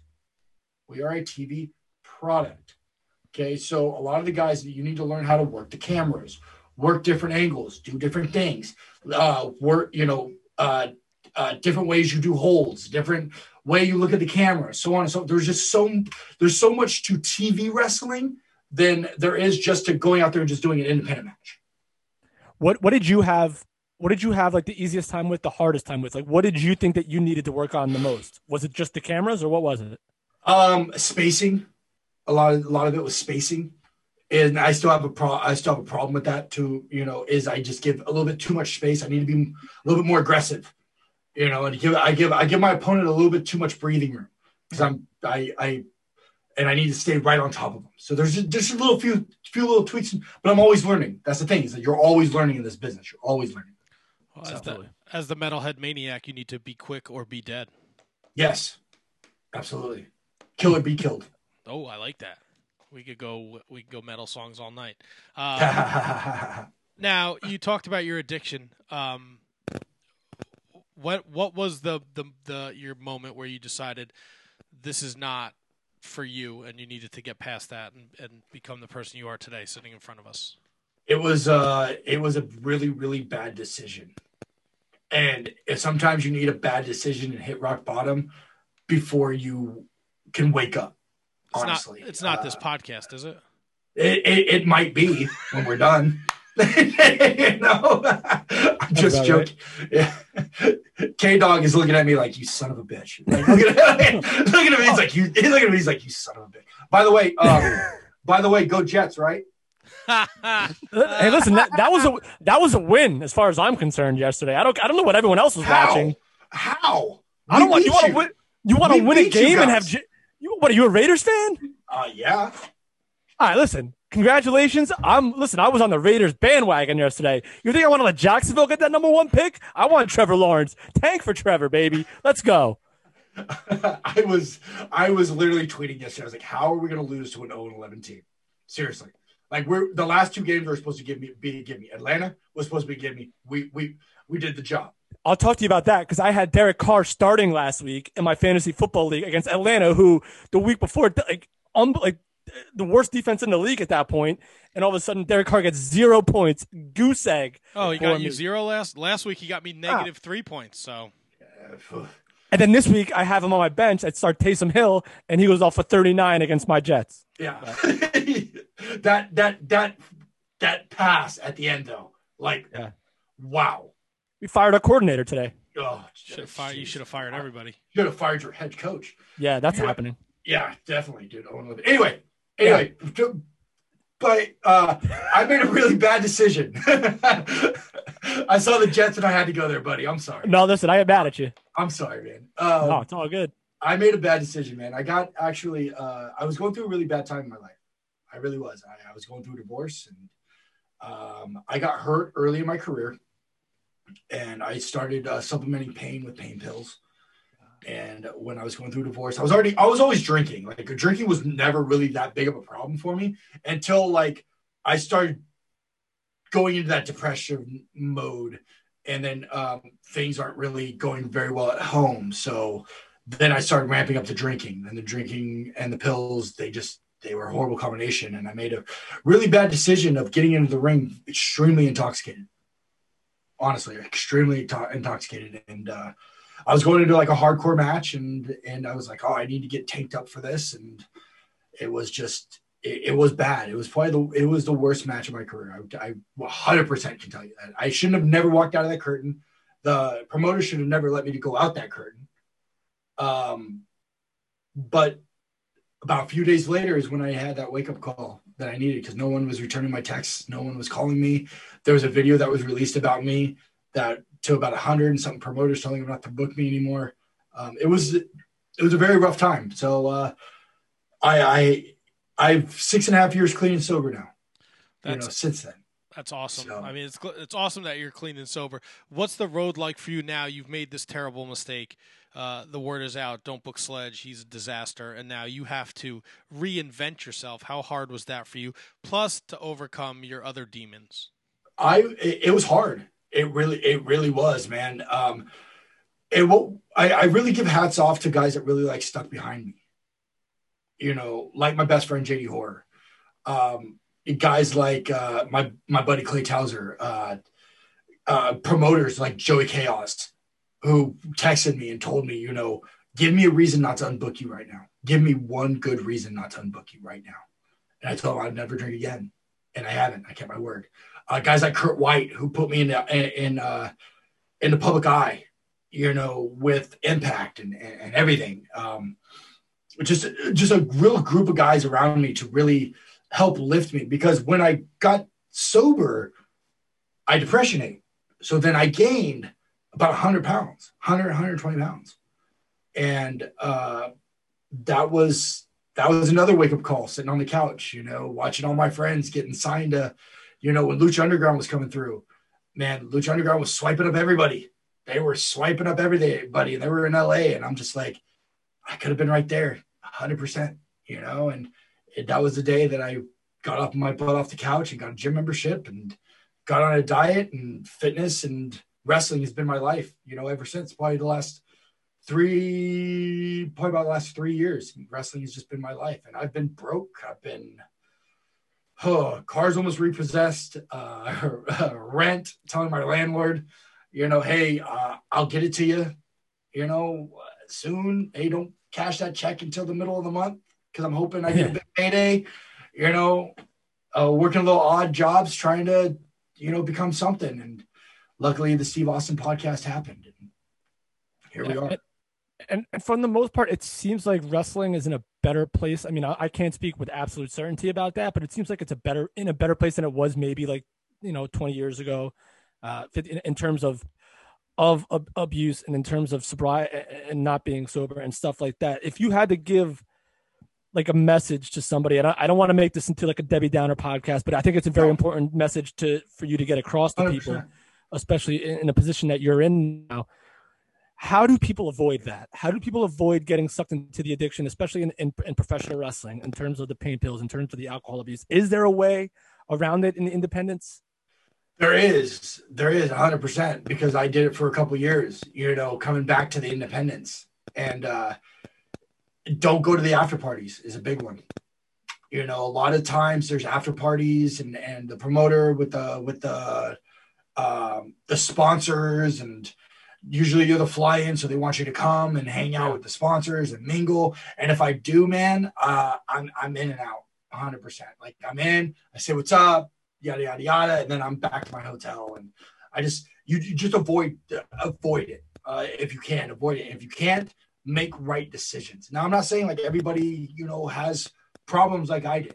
Not everybody does, but for me, best way is just to avoid being in bad situations if I can. The best way. Yeah, I feel like that goes across in all walks of life. 100%, man. Like, I try not to put myself in bad situations. Sometimes I do, but you know, but I try not to. Man, is the best way to put it. So. The Jets did yesterday. Yeah, boy, I was sweating, brother. I was sweating watching that. I was so mad. I'm like, if we lose to an 0-11 team, I'm like, and we just moved to Vegas, and I'm like, another reason to go to Vegas. Hell yeah, I love Las Vegas, love it. And I'm like, man, dude, we're not really doing very well right now. If we would have lost to you guys, we would have been gone in the wild card. Like, we would have just been done with our season. Like, there's been no reason to continue. But we're hanging on. You're there. We're hanging on. Yeah, you're not. It's not happening. Sorry, bud. Oh, I'm a Dolphins fan. I'm riding high, baby. We're good. We'll see you in a couple weeks. Oh well, fuck me then. I hope you. Yeah. I hope you're ready for Tua time, baby. It's been a long time since I could talk shit as a Dolphins fan, so this is fun. That's for damn sure. That is for damn sure. Easy over enjoy there. It while it lasts. Yeah, enjoy Chucky. Okay, we'll just keeps his fucking face mask on the sidelines. Jesus, we're on the line with Sledge, the Metalhead Maniac at Sledge 805 on the Twitter machine. Tell us a little bit about Coffee with Sledge. It's your Twitch TV thing that you do. You just had Josh Woods on last week, fresh off of his huge win. Some say an upset win over Jay Lethal. I don't say it's upset. Anyway, Josh is so good, so good. He's all look. Ring of Honor does an amazing job, and I talked about it last week, showcasing these talents with these new vignettes that they've been doing, kind of reacclimating the old fans and getting the new people, the new fans used to. It's educating. It's unbelievable. Educating. It's such a simple concept. It's remarkable that other promotions don't do it. LSG. Great friend of the show. His match was first of all, his vignette package was awesome. His match with Jay Lethal, he got screwed by the judges. And I know you say he used the rope break early, he went to the top rope. No, I agree, 100%. I tweeted out. I said LSG got screwed, 100%. And they're just crushing it over at Ring of Honor. I don't know. Oh, Josh Woods, Coffee with Sledge. Tell us a little bit about that. It was something, man, that I just started during a pandemic. That was it. It was something to learn how to talk, learn how to do these, do the podcasts. And because I get asked all the time to do these podcasts. And a lot of times when you're doing podcasts, and you guys know as podcasters, you say, and like a lot. And you're just like, you know, so it was just one of those things where it was something where I can learn how to talk better. Also with a lot of podcasts, which I love about you guys is you guys are educated. You're not asking me, so what got you into professional wrestling? you would trust me. We were there once. If you want to do that, I mean, it'll help you feel comfortable. You know what I'm saying? But you guys do your research on your guests, and it makes life so much easier for the guests to come on when you do a little bit of research behind them, even if it's wrong just a tiny bit, and you're still in the ballpark. The guest feels a lot better about that. And a buddy of mine who does another amazing Twitch show called Zicky Dice. It's at Zicky Dice TV. Oh, geez. Top five guests. Zicky Dice. Outlandish. The recently married Zicky Dice. The recently married Zicky Dice. Me and Zicky have been up and down the road together. We have been all over the place together. That guy is my road dog through and through. And he told me, I started on my Instagram. And he goes, dude, you got to do this on Twitch. You got to do it on Twitch, you know? And I said, I don't know how to do this. I don't know how to do Twitch. Like, what is this Twitch? And I talked to Marty the Moth. Marty the Moth is a good buddy of mine. and we just kind of worked it out. And then I got a producer out of nowhere and a stream talking to him. And then he produces my show, and off to the races we go. So now we're... Is that why we're looking at you in front of this very nice little green screen here? That's exactly why you're looking at me. A very nice green screen, yes, with nice proper lighting. Yes, perfect. Absolutely. You know, I'm in my office. My office is pretty badass. I love my office. Love it. You know, I don't know if you guys want to see my office, the tour of my office, but my office is pretty awesome. I got to build it myself, which is great. I got a 70-inch flat screen looking at me, which is fantastic. But yeah, man, it's just so good. I would love to see your office. You want to see my office? Here we go. I'll show you my office. Here we go. So here I am, right? Hello. So right behind me is we have Nightmare on Elm Street. All right. And Steve, right, we got a little bit of the sound pattern, brother. Nice. You know, and then we got all wrestling posters. Nice. Very nice. That I've been on 100%. So, and I'm a huge Nightmare on Elm Street fan and a huge horror fan. So I got that, and then I got more stuff over here. I'm turning that closet right there into a sound booth. Nice. Yeah, for music. And then there's a 70-inch TV sitting flat screen, all piped in, nice. And then my massage chair. So, yeah, this is my home away from home, I guess would be the best way to put it. So, and that's twitch.tv/Sledge. 805 if you want to check out. Keep it easy for everybody. Sledge 805 on everything. Twitch, Snapchat, Twitter, Instagram, Facebook, MySpace. High five. Nice. Universal. I like that. Grindr. Do it. Get it, son. Yeah. I don't know about Grindr, but okay. All right. Kazaa, LimeWire. The Metalhead Maniac. As a fellow Metalhead, let's go Metalhead Maniac. Who's on your Mount Rushmore of metal bands? Oh, shit. I get this question all the time, dude. I always go, man, I have to pick four. Okay, Dickinson or Halford? Halford. Halford or Dio? Dio. Dio's the best. Dude, I love Dio. Dio's the man. 100% the man. Would you see the hologram Dio concert? Like live? Yes. I would too. I'd have to say 100%. If that's a thing, it's a thing. Like I'm down. I think 100%. I think they did it in Europe. His wife set it up where they did like they had like a full band and then just a hologram of him that they pulled from all the years of him doing his songs, singing along as the band played. Yeah, I would love it. You got if you YouTube the video, it's fucking unbelievable. It's unbelievable. I will do that when we get off here. I won't do it while I'm right here. I mean, I could, but no. Yeah, we don't care. Wouldn't be the worst interview we ever had. Well, fuck, I don't know how much time we got here, but brother, you look like you're in like a SW. You look like you're in like a fucking movie room. Like what the hell? Oh, me?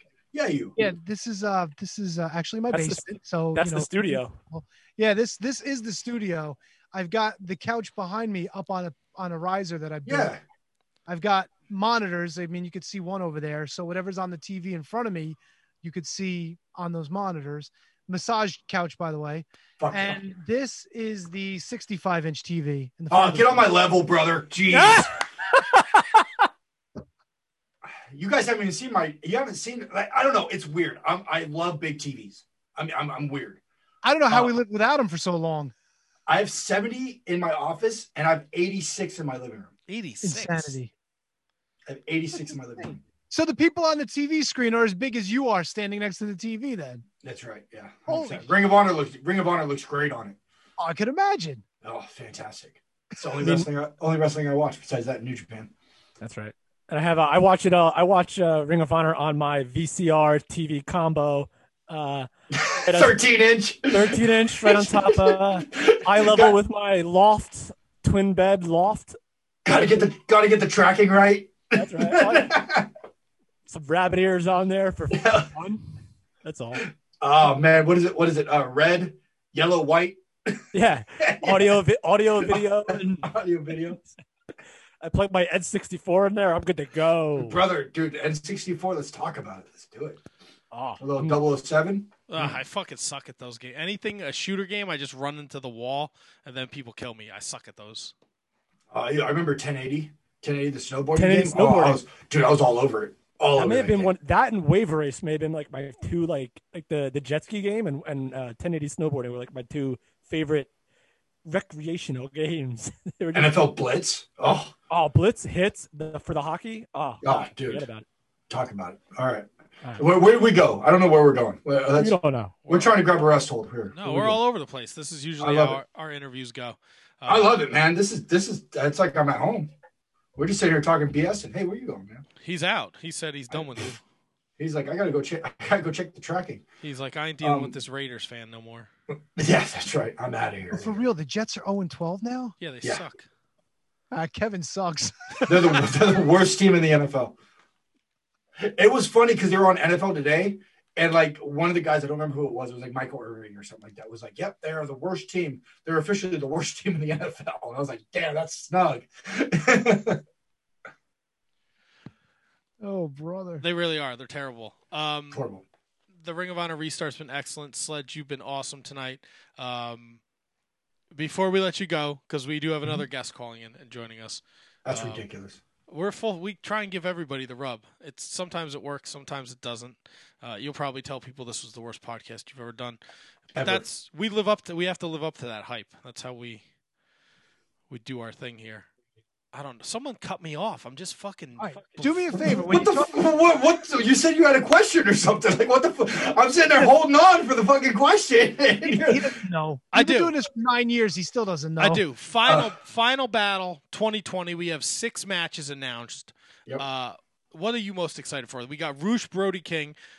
John Gresham's doing double duty. He's defending the pure title against Flip, and then he's defending his tag titles with Jay Lethal against Mark and PCO, which is fucking nuts. Jesus. I was really thinking, I was going back to Free Enterprise. I thought Mark was going to pull Danny Moff because him and Cobb won tag title shots at Free Enterprise. But I'll take PCO because that's fucking Crazy Town USA. Shane Taylor and company, the Soldiers of Savagery, taking on Flamita, Ray Oris, and Bandito. Dragon Lee's going to defend his TV title against one of the 4 men who also will do double duty in LSG, Dak Draper, Tony Deppen, and holy shit, I have it in my notes. Oh my God, why am I forgetting the last person? Don't tell me.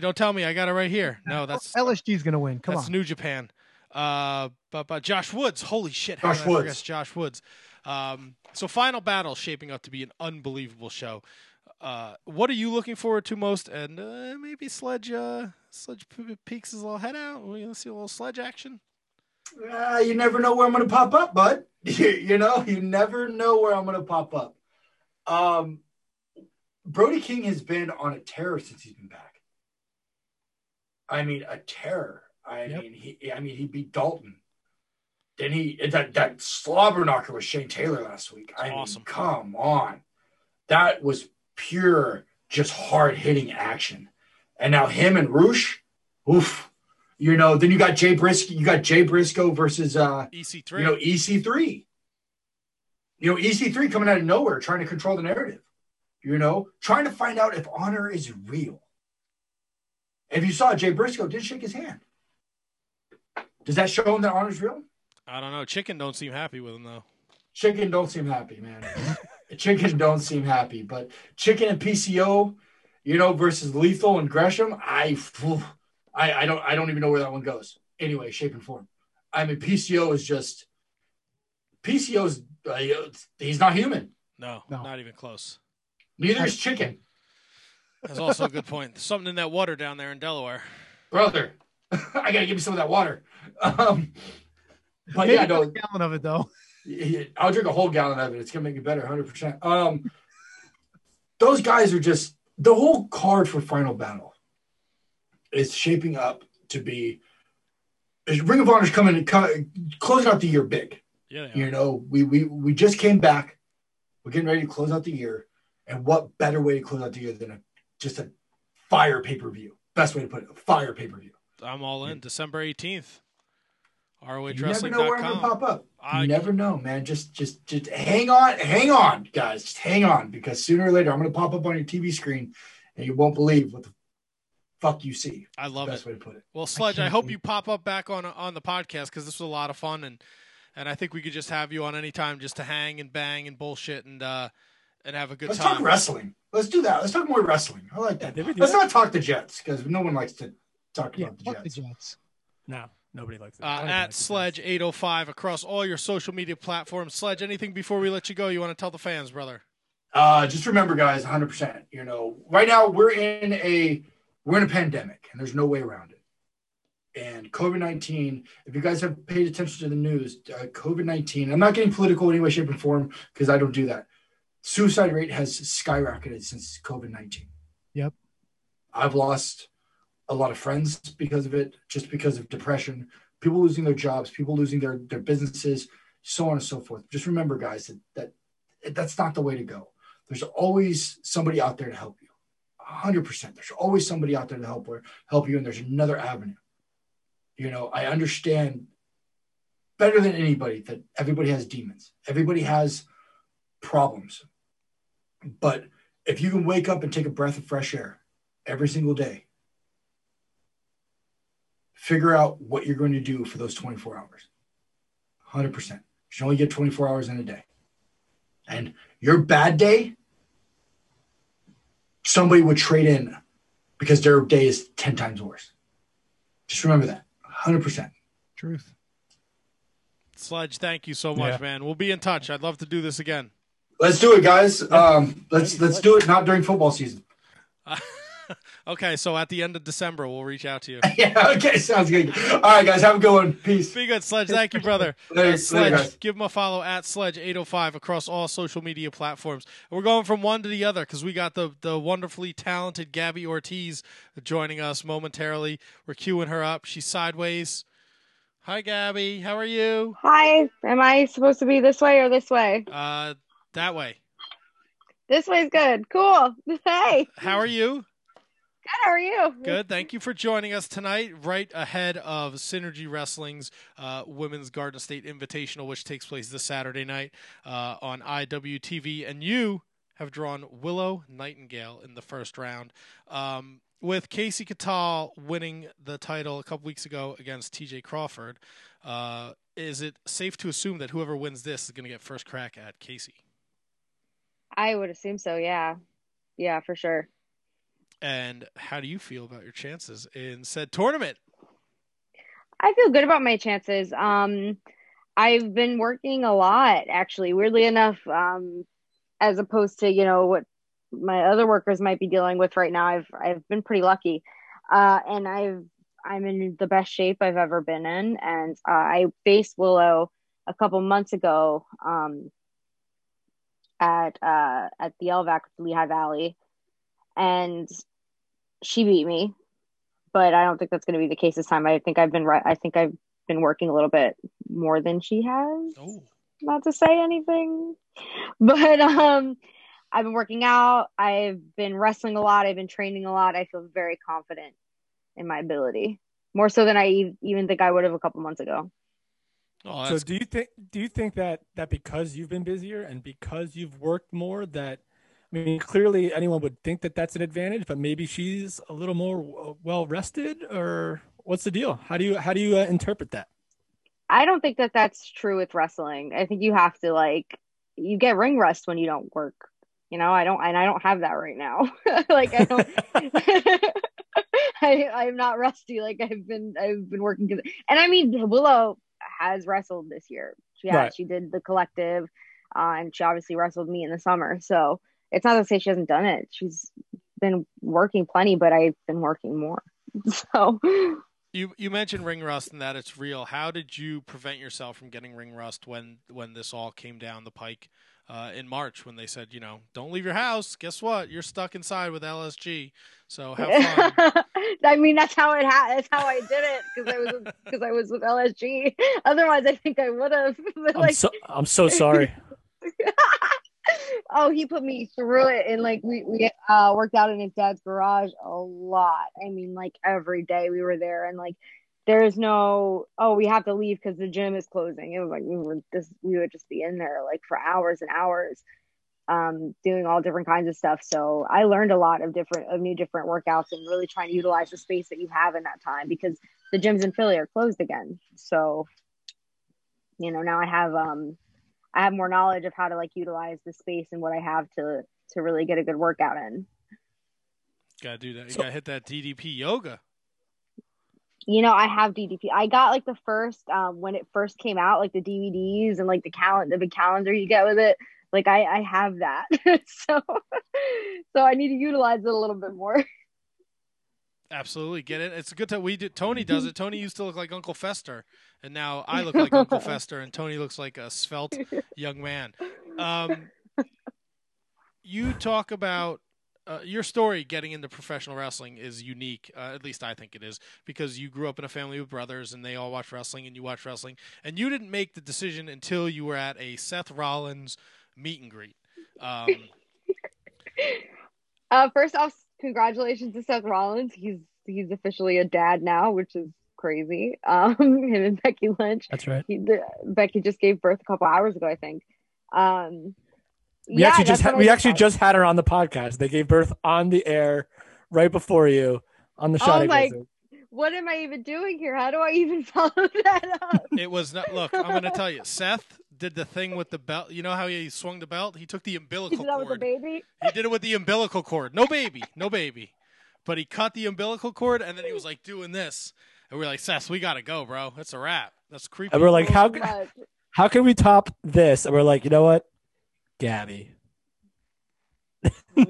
I'm in my pajamas. My shirt's a little, but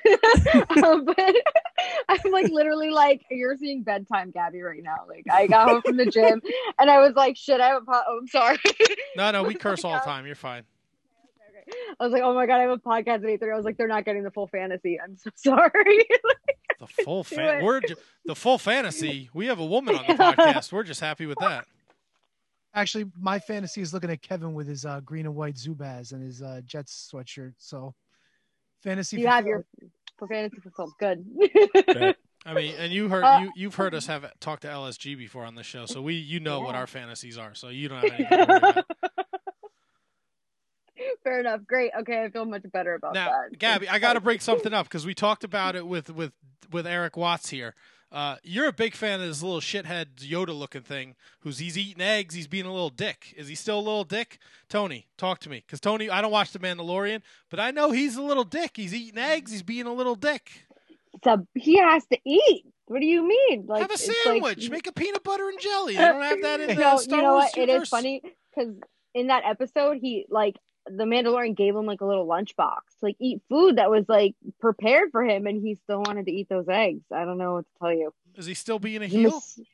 Yeah. You know what? Yeah. Not only did he eat eggs, when he went back, where did he go to Tatooine to go visit with what's her name? With Cara Dune or with Yeah. Oh no! Was it Amy Sedaris' character? No, yeah, well, he went back to meet with Apollo Creed and Gina Carano. Yeah. So they left Grogu in a school, and he's sitting at the table, and he wanted the kids cookies, and the kid's like, no, and the son of a bitch did the Jedi mind trick to steal the cookies. Slob. Yeah, he did. I mean, if I had those powers, I'd probably do that too. What is eating eggs a bad thing? We eat eggs all the time. How is this? Okay. It's a bad thing because it was this frog lady. It was her eggs. She was like incubating them in this backpack, like with fluid in them. All right. Well, that's her first problem. Don't put your kids in a backpack. No. Well, they weren't. They were just so but they were the last of that bloodline of species. So these were the last of like those eggs that were ever going to exist. And Baby Yoda's just like snacking on them like gushers. What do you want, that little bitch? Take care of y'all chicken. That's true. I mean, she took her eyes off of him, so that was her first. Yeah, that was her second. Her second issue. Sounds like a lot of parents I see at Walmart. What'd you think of the big story? Now he's he went and he found out all about his powers, and now the Mandalorian's got a problem on his hands. Yeah, I mean he doesn't have a ship. And the baby Grogu is like locked up. It's crazy. Yeah. They took him. They straight napped him. I was like, what? Yo, it was like dark stormtroopers. They came down like rockets. They grabbed him and right back up to the ship. And he tried doing power to get himself free. He was making stormtroopers fly around the ship, knocking them into each other. But he gets tired because he's little, so he had to take a nap. He couldn't beat him up anymore. He was interested in that saber that that Moff Gideon had, though, like that dark saber. Like he was like, I want that, but he's too sleepy, so he couldn't get it. So, Gabby, you said if you had the Jedi forces, you would steal cookies? I don't think I'd have to. Yeah, I don't think I'd have to actually utilize the Jedi Force. I could just ask for them. I think I would just. I think they would just be given to me. You will give me cookies. I mean, I think it'd be cool if I could just sit in the kitchen, in the living room, and then from the kitchen I just point, and then food comes to me. Food comes, yeah. Because then I would never get up. I mean, are we that lazy as a society where we have to use Jedi stuff for cookies? I don't. I mean, if. Why not? Yeah, I don't necessarily see it as lazy. You have the power. Why get up? Why do you have to wait for a commercial break? You want a snack? Just grab it while you're watching whatever. That's cool. Do you guys watch Umbrella Academy at all? My wife watched all the Umbrella Academies, and then the girl turned into a boy. Right now, that's a boy. Oh my god! Yeah, she used the Jedi powers to turn her into a boy. He's transgender. His name's Elliot Page. Anyway, not the point of what I was saying, but the characters in the show have hella powers, and like they never use them. Like when they should, it drives me bananas. So, I think in the case of like, would I get food from my kitchen if I was sitting in my living room with the I would use the force. Here's another. Because it makes me so pissed when people have powers and don't use them for shit like that. If you could choose your own power, what would it be? Teleportation, 100%. That would be cool. So not flying. You would just want to get there faster. Yeah. If you fly bugs on your face, like no, thank you. I'm good. Kind of good point. I have a really good skincare routine. I'm not trying to mess that up. Yeah. I mean, if you did fly, you could control the speed, or you could wear one of those masks. I still want to look pretty, though. No, I want to teleport. And my mind is made up. I'm teleporting. I'm not trying to change your mind. I was just curious. I know you're trying to like. What? Give me the pros and cons, but teleportation. You know who used to piss me off? Who didn't use his powers all the time? Frylock, Aqua Teen Hunger Force. He could have ended half the episodes just by shooting people with his laser eyes, and he never did. He doesn't. You're right. You forget about it because he never does it. Because he never does it. You're so right. I totally forgot he had laser eyes. I haven't seen that for years. Maybe he just wants to watch Shake self-destruct. Maybe he's looking after the best interest of Meatwad. Maybe not everyone's got to blow shit up in front of the little meatball. Yeah, but come on. He used to let the Moonanites take a lot of advantage of Meatwad. That poor little ball of meat. I love Meatwad. Yeah, but Frylock knew where the line was, so if he needed to use his powers, he could zap him. That's right. Did you also know Frylock can make ice come out of his eyes, too? I can make ice come out of my eyes, too. Doing it right now. It'll be a while, but it'll happen. Gabby, this is a wrestling podcast. You are a professional wrestler. So back to the Seth Rollins baby thing, and now you became a wrestler because he had a baby? No, that doesn't make no. And Frylock and Star Wars. That's why she's a wrestler. The little Yoda-looking thing. Hold on. Before we move, we're going to talk to Gabby about wrestling and her career, and she's had a very – successful career, and it hasn't even begun. She's only like a couple years in the game. But what is the little thing Yoda? What is it? Is it the Mandalorian? Grogu. What? His name is Grogu. Grogu. He's a Jedi, and they who's Rosario Dawson's character? Asa something or other. I never know how to pronounce it. Okay. Yeah. So the Mandalorian found her as a Jedi because he was supposed to take Grogu to a Jedi, and she did the mind meld with him. So she was able to read his thoughts. She found out his name, found out where he was trained, what happened to him, that they sent him into hiding. So his powers started to diminish. You got this whole storyline like kicked into high gear just from talking to a Jedi for 10 minutes. It was pretty crazy stuff. But he doesn't talk. He cooed. He's like, he doesn't. He's a baby. Yeah. He's not a baby. He eats eggs. He's like 50, but he's still a baby. 50's a baby? Yoda lived to be 900, dude. First, all right. All right, moving on.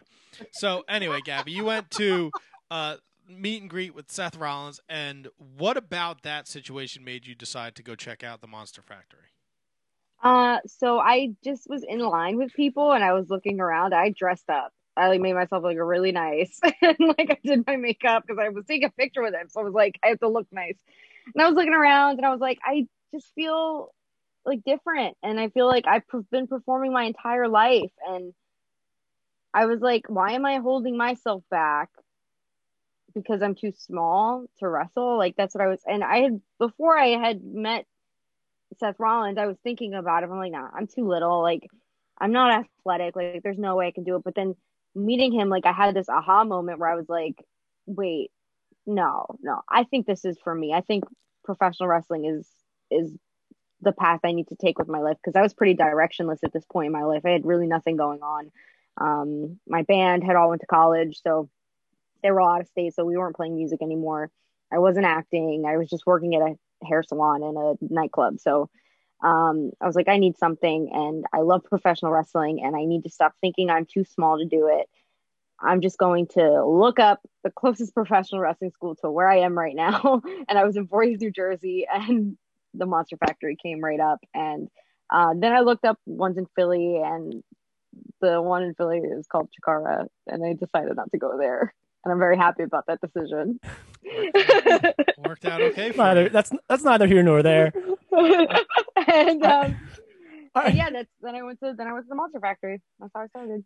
All right, so you just said something that was kind of intriguing to me. You said you were kind of directionless. You weren't an athlete, yet you decided to try a sport that is arguably the hardest to do athletically. So what was that like for you, from someone who admittedly just said, I wasn't an athlete? How long did that take for you to become one? A while. Danny Cage, the owner of the Monster Factory, flat out almost refused to give me any matches, because he was just like, you're not good. He was gonna put me in this, he never outwardly said that, but I'm not stupid, you know what I mean? I knew what he was thinking. I just knew it. Yeah. So I was about to be put in the backstage interviewer, announcer type role, which I was pretty solid at. I wasn't, I was good at it, but that's not what I wanted to do. And it wasn't Danny that was the first person to be like, she can wrestle. It was the owner of Stardom in Japan that saw me at a tryout and was like, I want to train her and give her a shot. So I would say when I really started to feel like an athlete was when I was in Japan, which is insane. I had 3 or 4 matches here in America, but no one really could see my potential the way that I thought, the way that I could even see my own potential. But then the people at Stardom took an interest in me, and when they were able to see my potential, I was able to really hone it and become the athlete that I am today. I want to ask you about Stardom, but you also said before your band, everyone went to college. I got to know about what was your band? My band, we were called the Gaskill Jumpers, which there's a story behind that. I don't even want to get into it. We had a little rehearsal space on South Street in Philly, which is a pretty, it's a pretty cool little spot.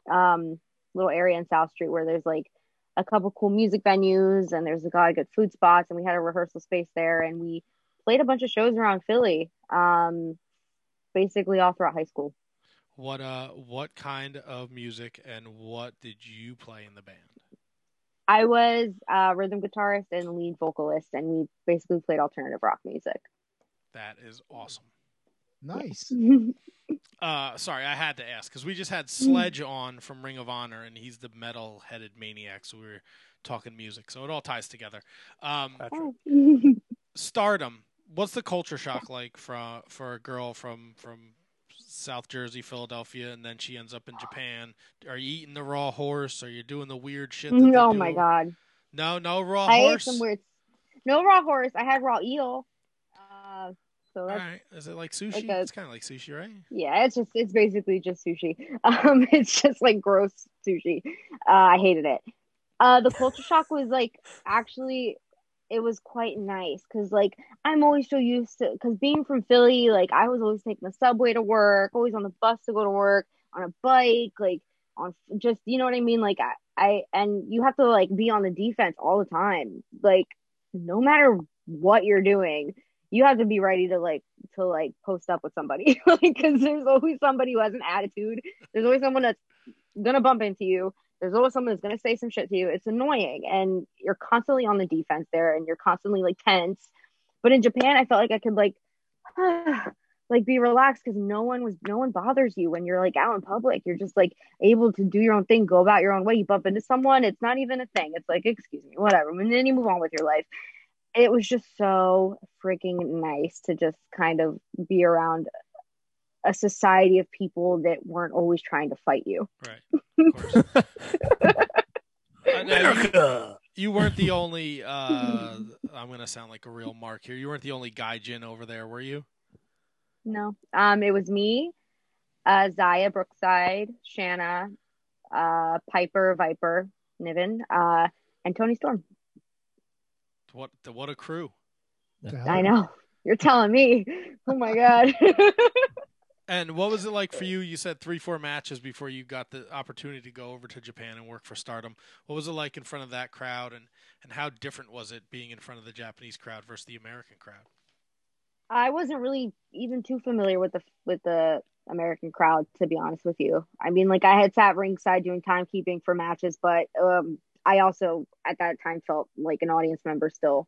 So being in front of the Japanese crowd, everyone was saying, oh, it was so different. I didn't really know. I didn't have a measuring stick for that. You know what I mean? Like, right.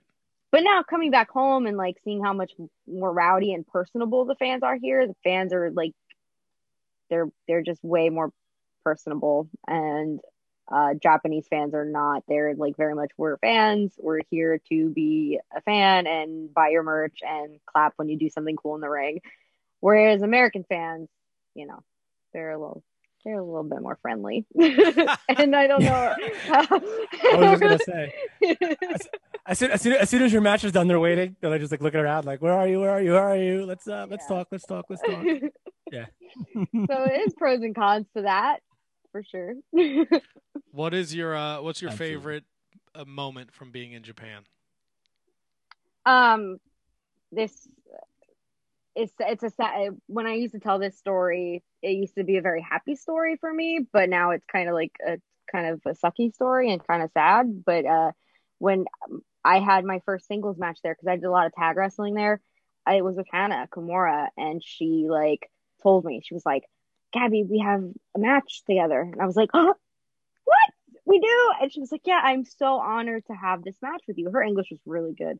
And she said, and she was just, I'm honored to have this match with you. I was like, you're on with me, girl. Are you kidding me? I wanted to, like, smack her across the head. I was like, do you know who you are? Wow. And we had one of my favorite matches of all time. I mean, that was another aha moment for me. I was like, I can really hold my own in this ring going up against this girl and, like, having a really solid match with her.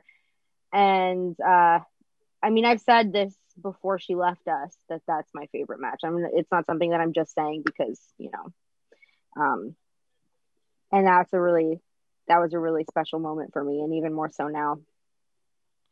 So you got this opportunity to work Stardom, and then you come back stateside, and it just seems like it took off for you from there.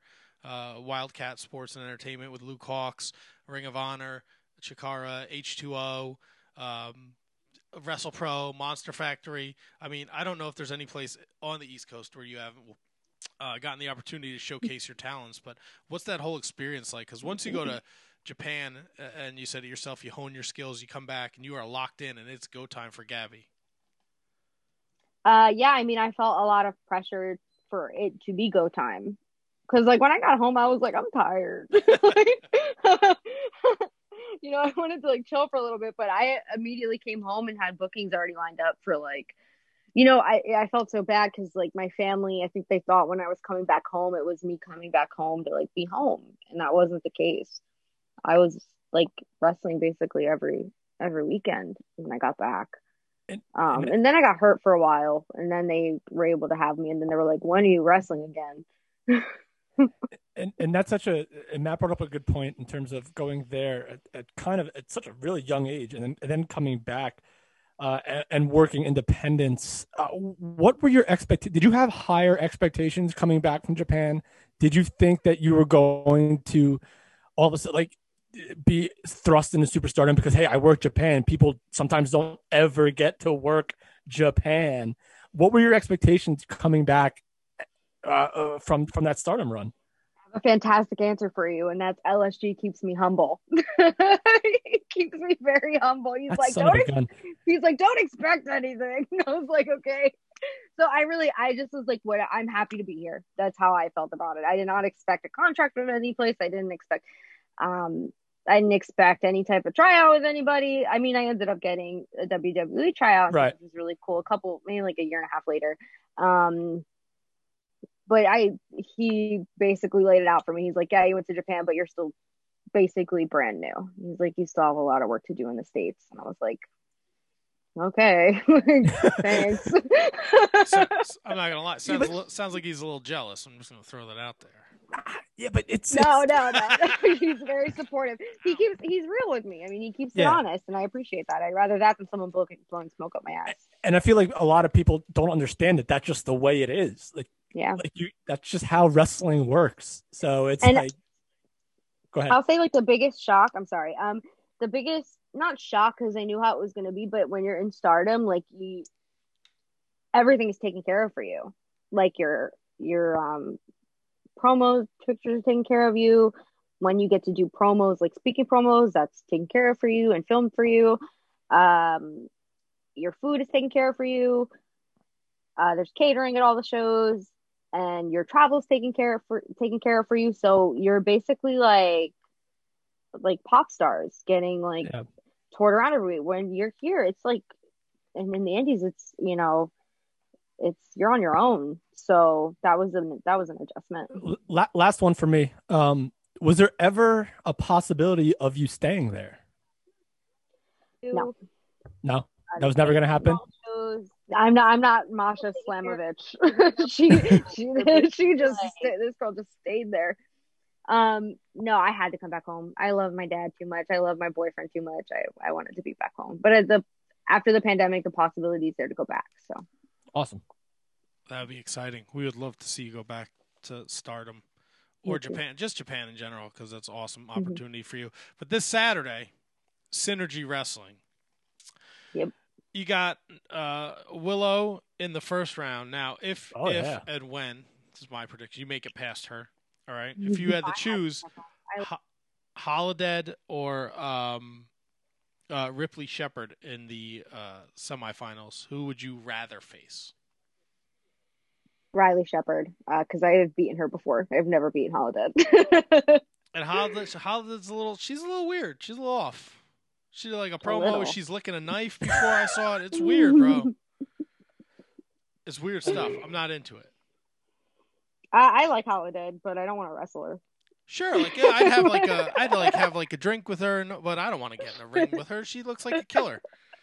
On the other side of the bracket, Tasha Steelz, Erica, Jordan Blade, Trisha Dora.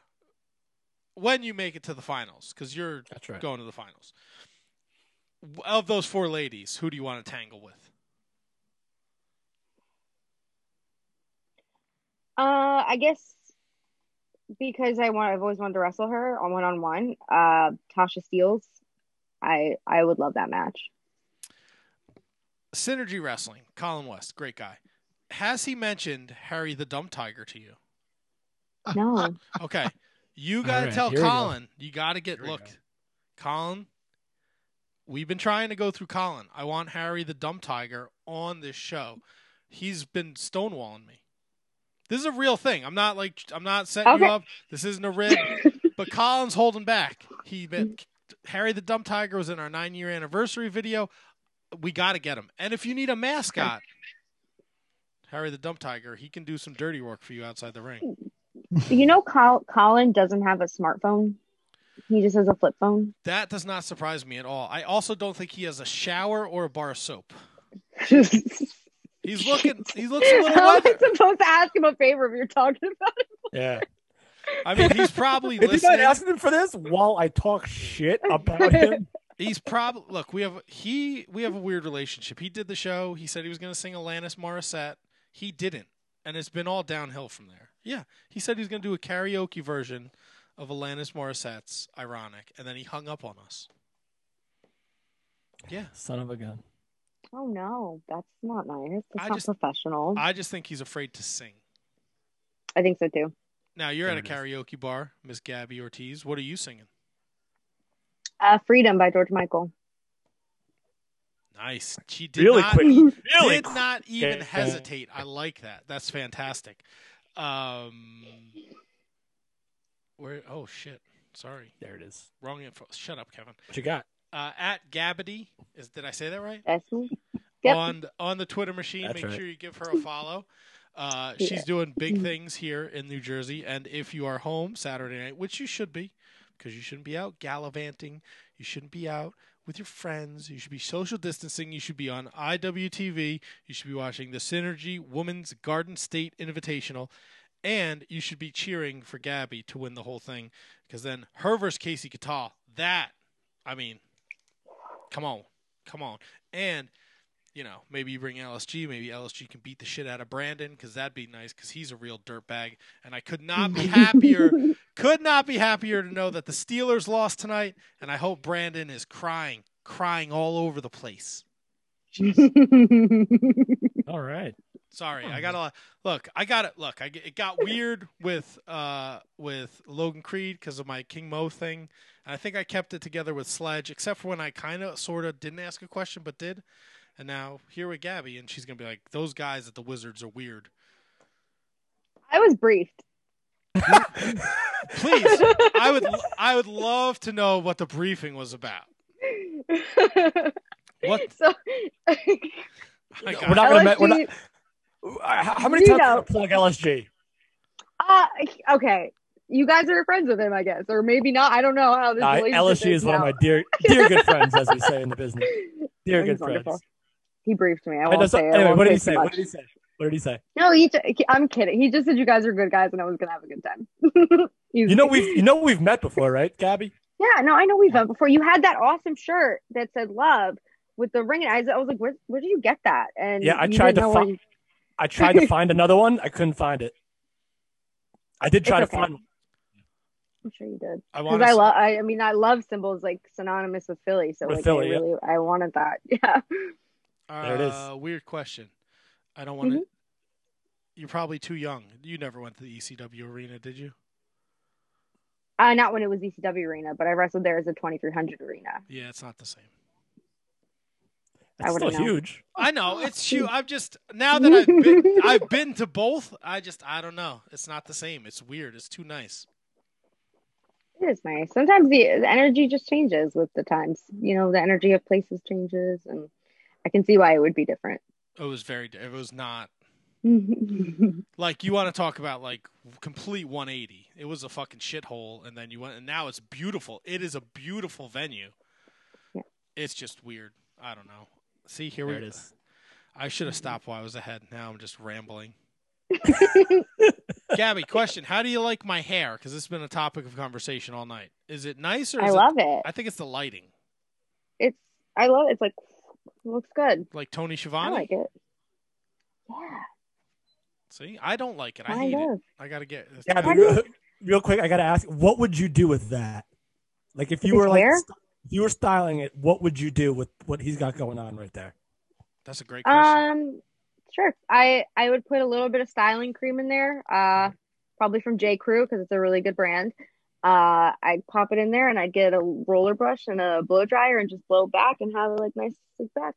Ooh. Oh, nice. What if I wanted a haircut? I hate this. This is, I don't know. It's too much for me. I think just take my tips and do that with it. Like... Shut the fuck up. Listen to me. I go to bed. Gabby's ready for bed. I'm not ready for. When I'm done with this, I'm going to make dinner for me and the wife. Then I'm going to post this. Then I'm going to talk in the chat with you guys. I'll be up till like 2:00 in the morning. Let's do it. Well, Gabby, it's been an absolute pleasure. Thank you for taking time out of your busy schedule. At Gabby on the Twitter machine. Again, follow her. She's going to do big things this Saturday and beyond. I'm sure you can see her at some of the local shows in the area, WrestlePro. Gabby's ready for bed. I'm not ready. Hey, what are you doing over there? Sorry, I lost the feed. I'm trying to get it back. Don't mind me. I'm an Monster idiot. Factory. She's killing it down there with Danny Cage and company, and they're doing great things. Gabby, anything you'd like to say for your fans before we let you go back to watching that little shithead eat all those eggs or whatever awful stuff he's doing? What I like to say to my fans, I guess, keep in touch with each other and give each other lovin's virtually, because I know it's been a really hard year, but we're gonna get through it. Gabby, and I love you guys. You've been excellent. Thank you so much again. We'd love to have you back on in the future. I'd love to be on. That'd be great. When things get back to normal and you're working more and we can promote you more and get more eyes on you, because you're a talented young lady and we support you. Thank you. Even if LSG gives you a hard time. And I would really like to know what he said about us, because I am I'm going after him now. Yeah, we're talking to you, Gio. I don't fucking know what I'm doing. All right, Gabby. Thank you so much. Thanks, Gabby. Good night, Gabby. Good night. Oof, we are on fire over here. We had the Sledge, the Heavy Metal Maniac. We had Gabby back to back. What do you got? The Metal Maniac? The Heavy shit. The Metalhead Maniac, not the Heavy. Oh my God. Want me to book him, brother? Daddy, oh, brother. God. Oh. We can call him right now, and he'll answer before it rings once. Look, if you want to do this show till midnight, be my guest. Oh, no. We got some stuff to talk about. We got picks, Matt, right? Oh, Matt's on fire. Matt locked in 3 amazing guests, all unique in their own way, all incredible wrestling talents, and kudos, brother. Do we want to take a quick break and then come back and wrap this show up? Yes. All right. Because we need to play commercials, and we need to do plugs, and we need to do Patreon supporters and all that nonsense. All right. Giddy up. What do we say? Somebody say it. Back after this. Baka. The commercial. Oh, it's that festive time of year again. The holidays are upon us, and you've got a lot of shopping to do. And you're going to probably do some of that shopping over at Amazon, right? But we don't want you to go to Amazon.com. No. We want you to head over to Amazon.ShiningWizards.com. See, when you use that link, you're going to pay the same great low prices. You're going to have access to your Amazon Prime and all the bells and whistles. But a small percentage of what you purchase is going to go to support the Shining Wizards. It's not going to cost you a thing. It's going to help us out. It's like you guys are giving us Christmas gifts all year round. You're doing your shopping with Amazon anyway. Just head over to Amazon.ShiningWizards.com and help your boys out so we can all have a Merry Christmas. Your recognized symbol of excellence in sports entertainment broadcasting, from the current to the way back. Join the Impact player Phil Rea and the Portuguese man-of-war Chape for the Turnbuckle Throwbacks Wrestling Podcast, live every week on rantemradio.com. Get all our episodes over at iTunes, Stitcher, TuneIn, Audio Boom, Google Play, ShiningWizardsNetwork.com, and TurnbuckleThrowbacks.com.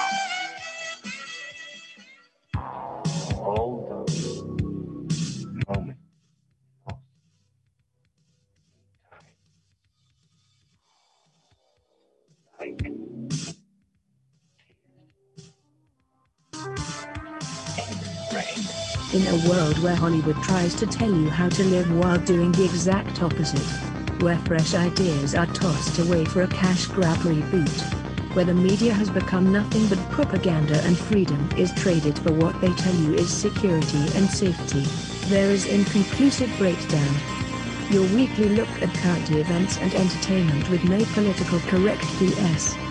Just news and uncensored opinions, everywhere you get podcasts. A proud member of the Shining Wizards Network.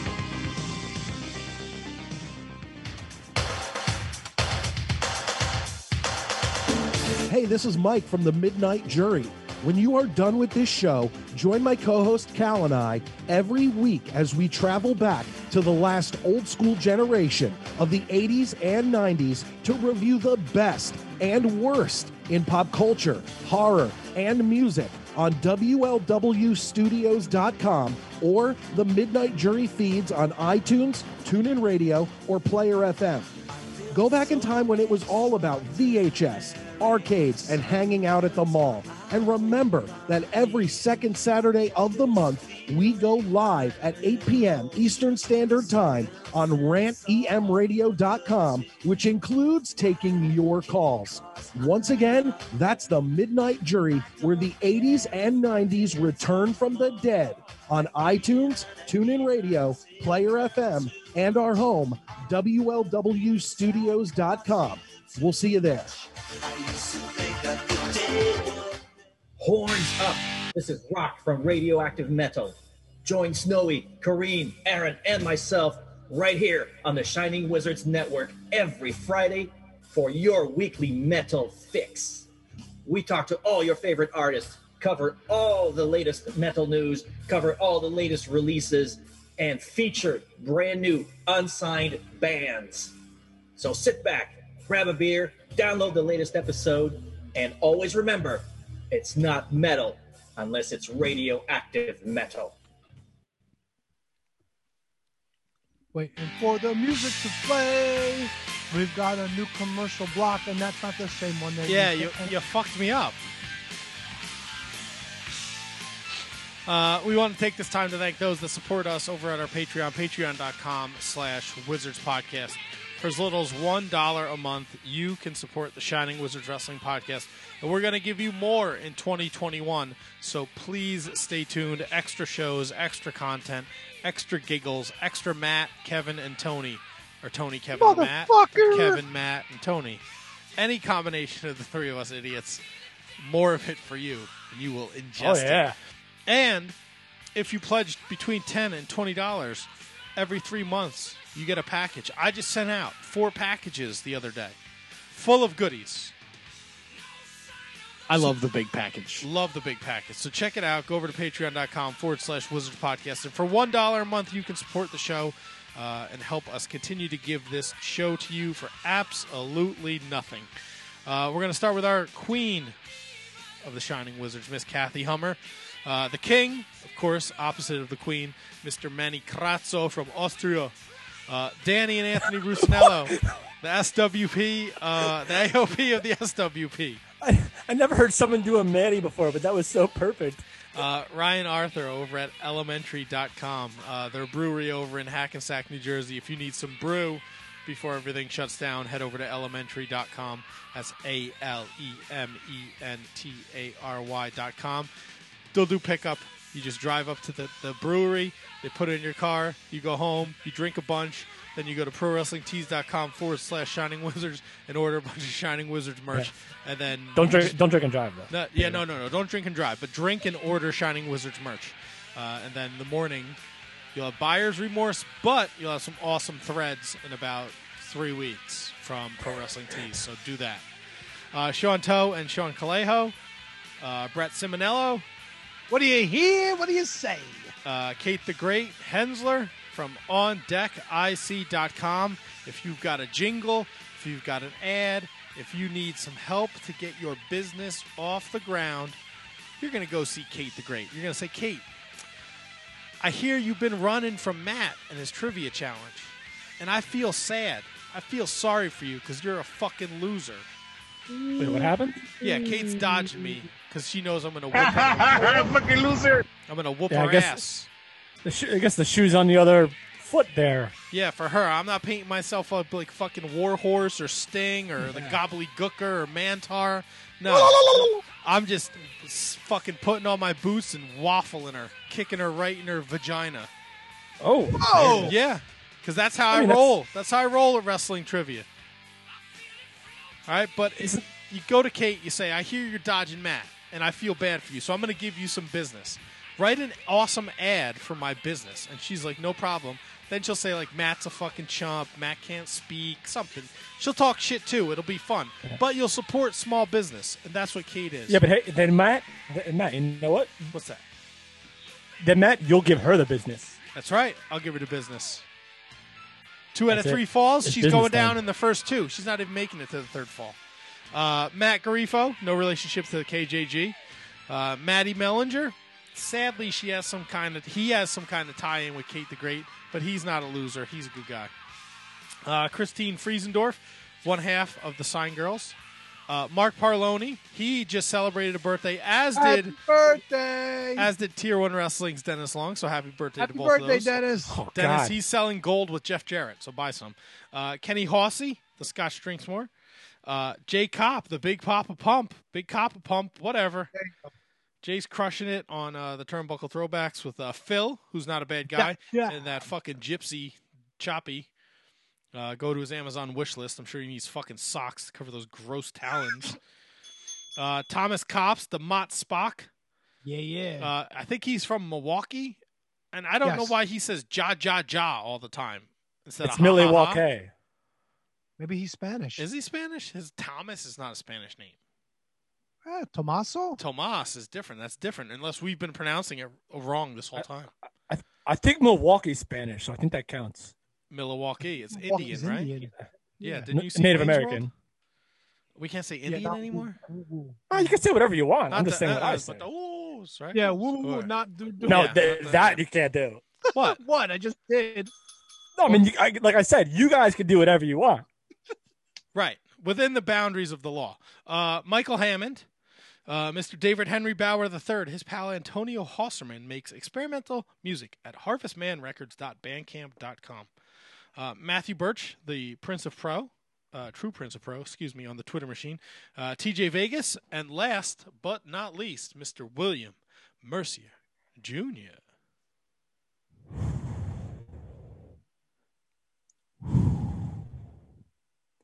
Lives are going to be in William Mercier's hands. You know what I mean? In your face! That's right. Have you heard from Prince of Pro lately? That's the first time I heard his name in a little while. Yeah, he's on the Twitter machine. He's always chopping it up on the Twitter machine, just showing us some love. Beautiful. Shout out to Prince of Pro. You know where you're not chopping it up? Uh-oh. In your nether regions. Oh, fuck me, yeah. Oh, God, I was awful. In your nether regions. You're not chopping it up in your nether regions because it's the holiday season. You're going, what the fuck am I going to get my dudes for Christmas?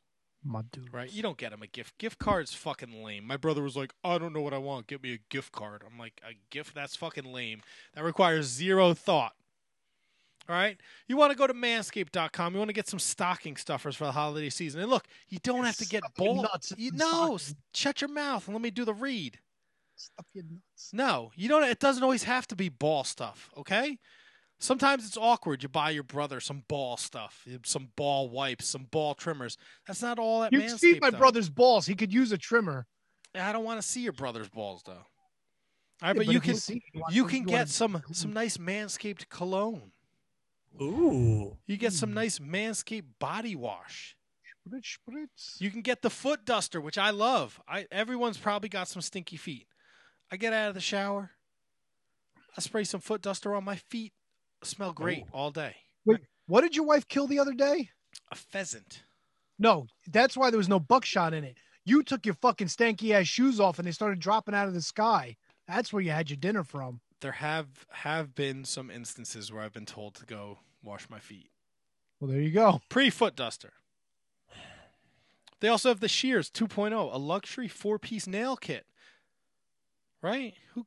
I just got that for my son. He loves it. The crop mop. Merry Christmas. Right? Everybody needs the ball wipes. Ball wipes.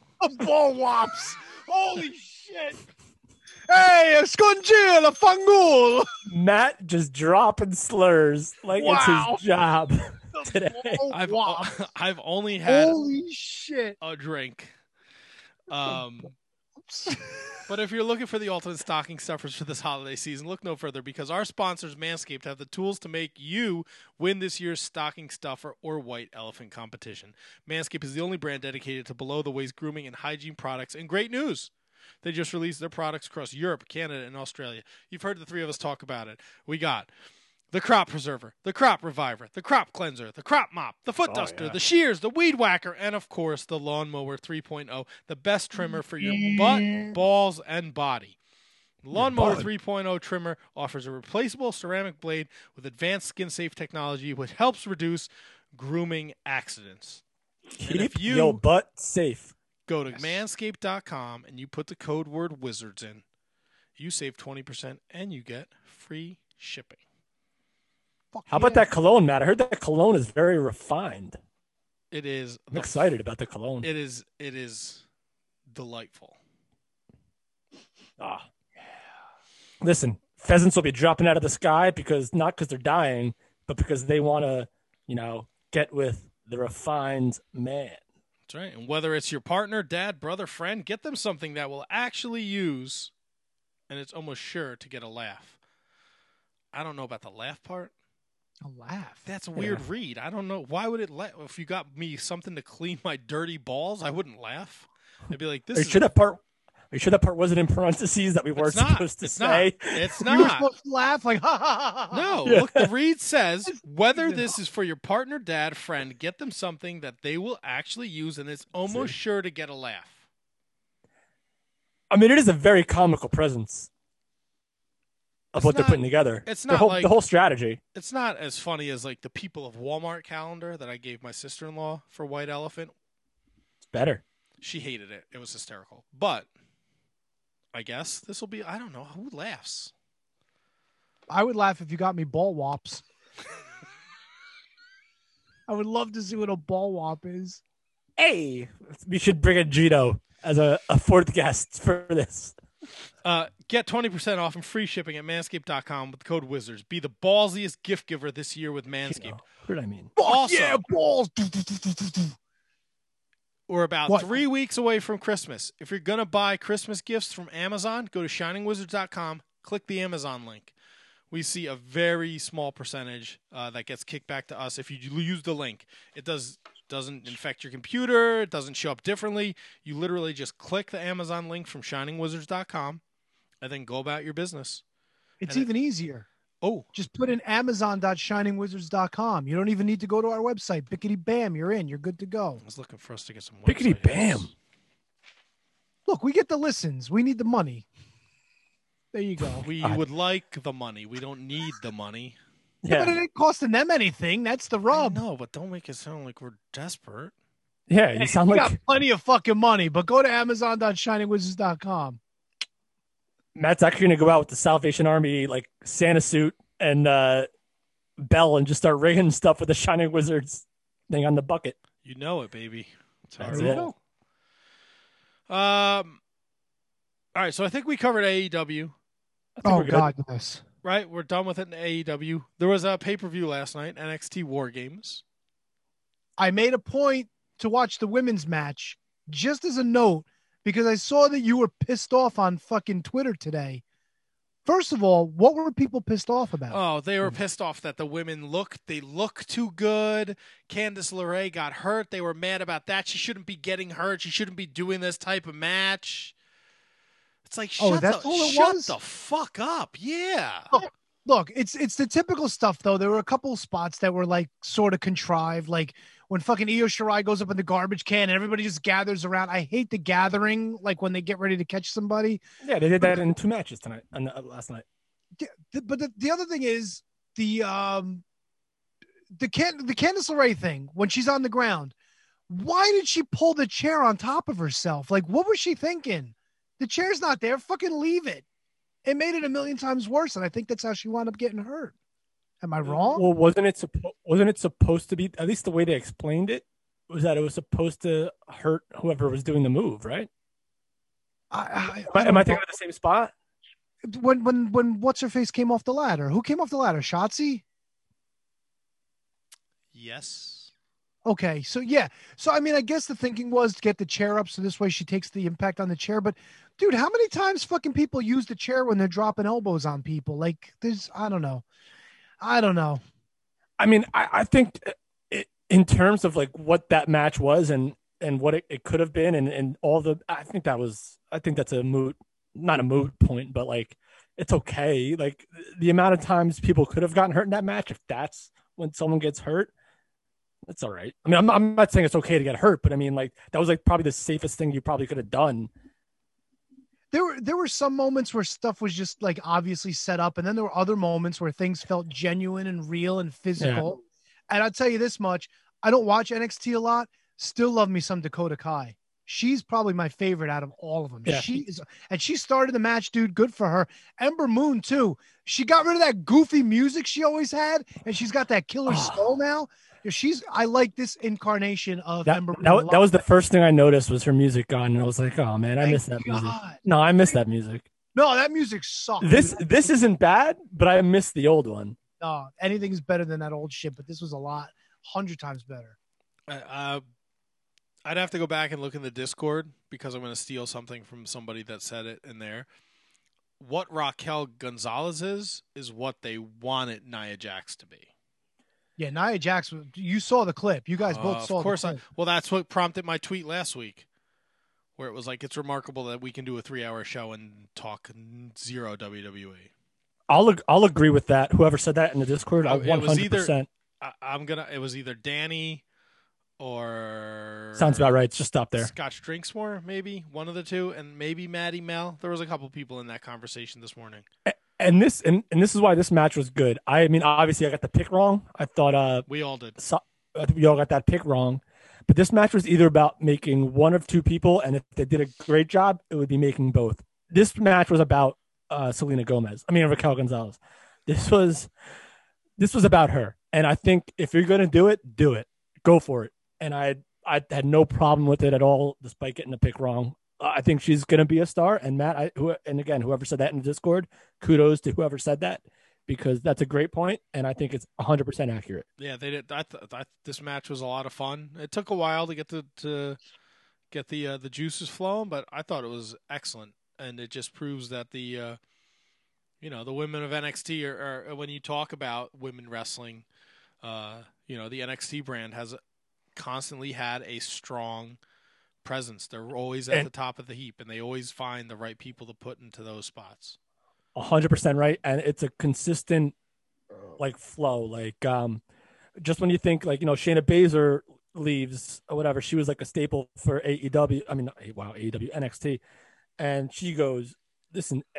NXT's women's division right now, because they do such a good job with maybe the younger, inexperienced people. Like Shotzi Blackheart, 3 months ago, before Halloween Havoc, she wasn't in any sort of picture, and all of a sudden now she's the most over female wrestler they have. Candice LeRae is like the equivalent to Johnny Gargano. She is going to be that staple in that division. Dakota Kai is like Roderick Strong, energy personified, endurance personified, can do anything you ask her to do. Raquel Gonzalez, beast. Rhea Ripley, God, who's going to be more over than her? Main events WrestleMania. It's incredible, the division. Ember Moon, a great person that they brought back from the main roster to NXT to benefit her and the brand. Perfect. I don't have any complaints about that. I do have to pick nits on one thing. Who was beating up Dakota Kai with the cutoff sledgehammer? Oh, Hartwell? Was that Hartwell? She wasn't in the match. Oh, Hartwell that came back in. No, I thought it was Rhea Ripley that was hitting her with the sledgehammer, maybe. What? Anyway, you're getting fucking hit with a sledgehammer. You should be out. You shouldn't be getting back up. Come on.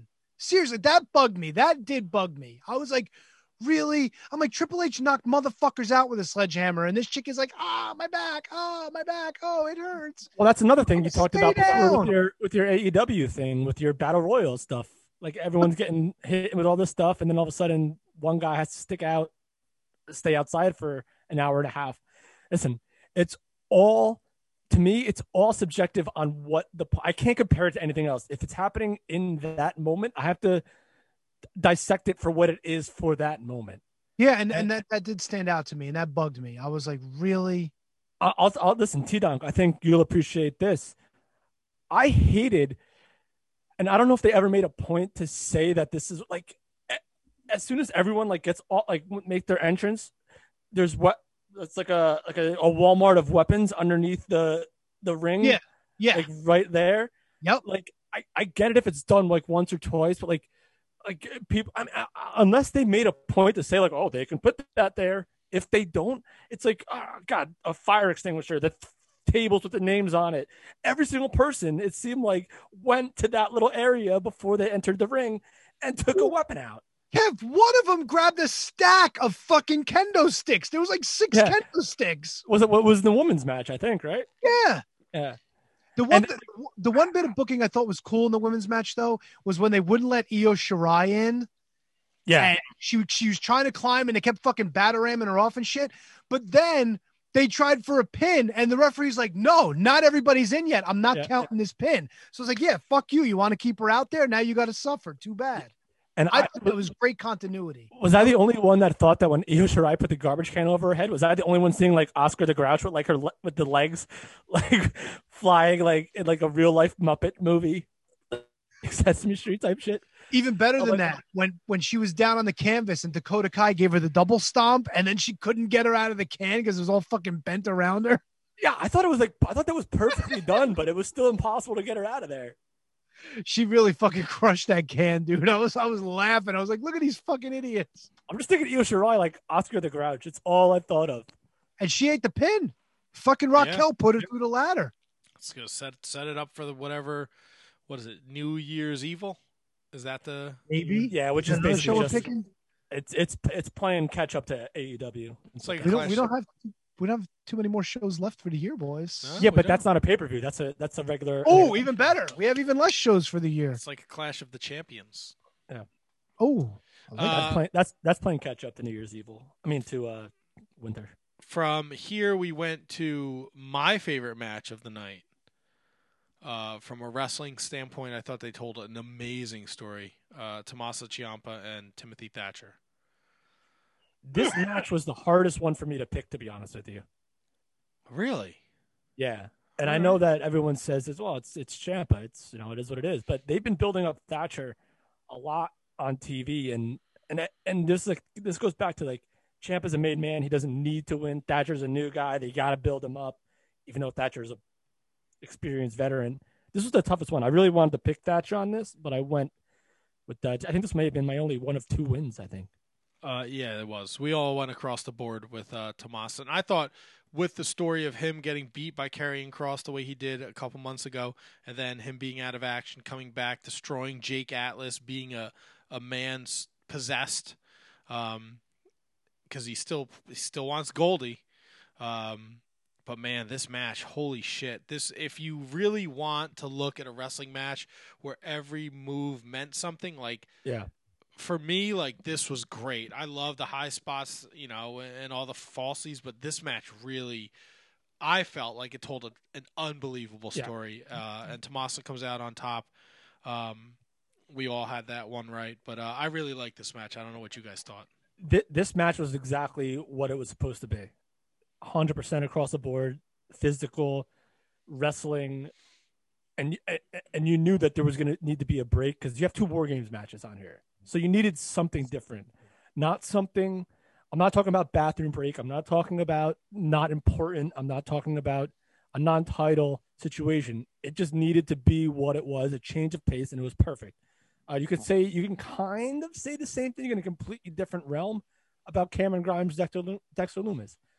Just a change. When you have two War Games matches bookcasing the show, you need different things in between to make it work. And I think this match did it probably tenfold, and I think to jump ahead to Cameron Grimes, Dexter Lumis, I think that was just as good in terms of what the purpose that it served. Tony, any thoughts on the Ciampa? Did you watch? You didn't get to see it. The only match I watched, I wanted to watch the women's match because I know you were all fired up about it, so that was what I was able to squeeze in. All right, sorry about the fans, not so much the match. Awesome match, though. You should check out Ciampa and Thatcher. I actually think you will really enjoy it because it has a very old-school feel to it where everything means something. Every move means something. And I was surprised that we didn't get some like a student or something like that because the whole program was he's like teaching. And then I was surprised we didn't see any of that in there, but I'm totally okay with that. I haven't been keeping up with NXT. This Lumis Cameron Grimes thing I just wasn't interested in. I'm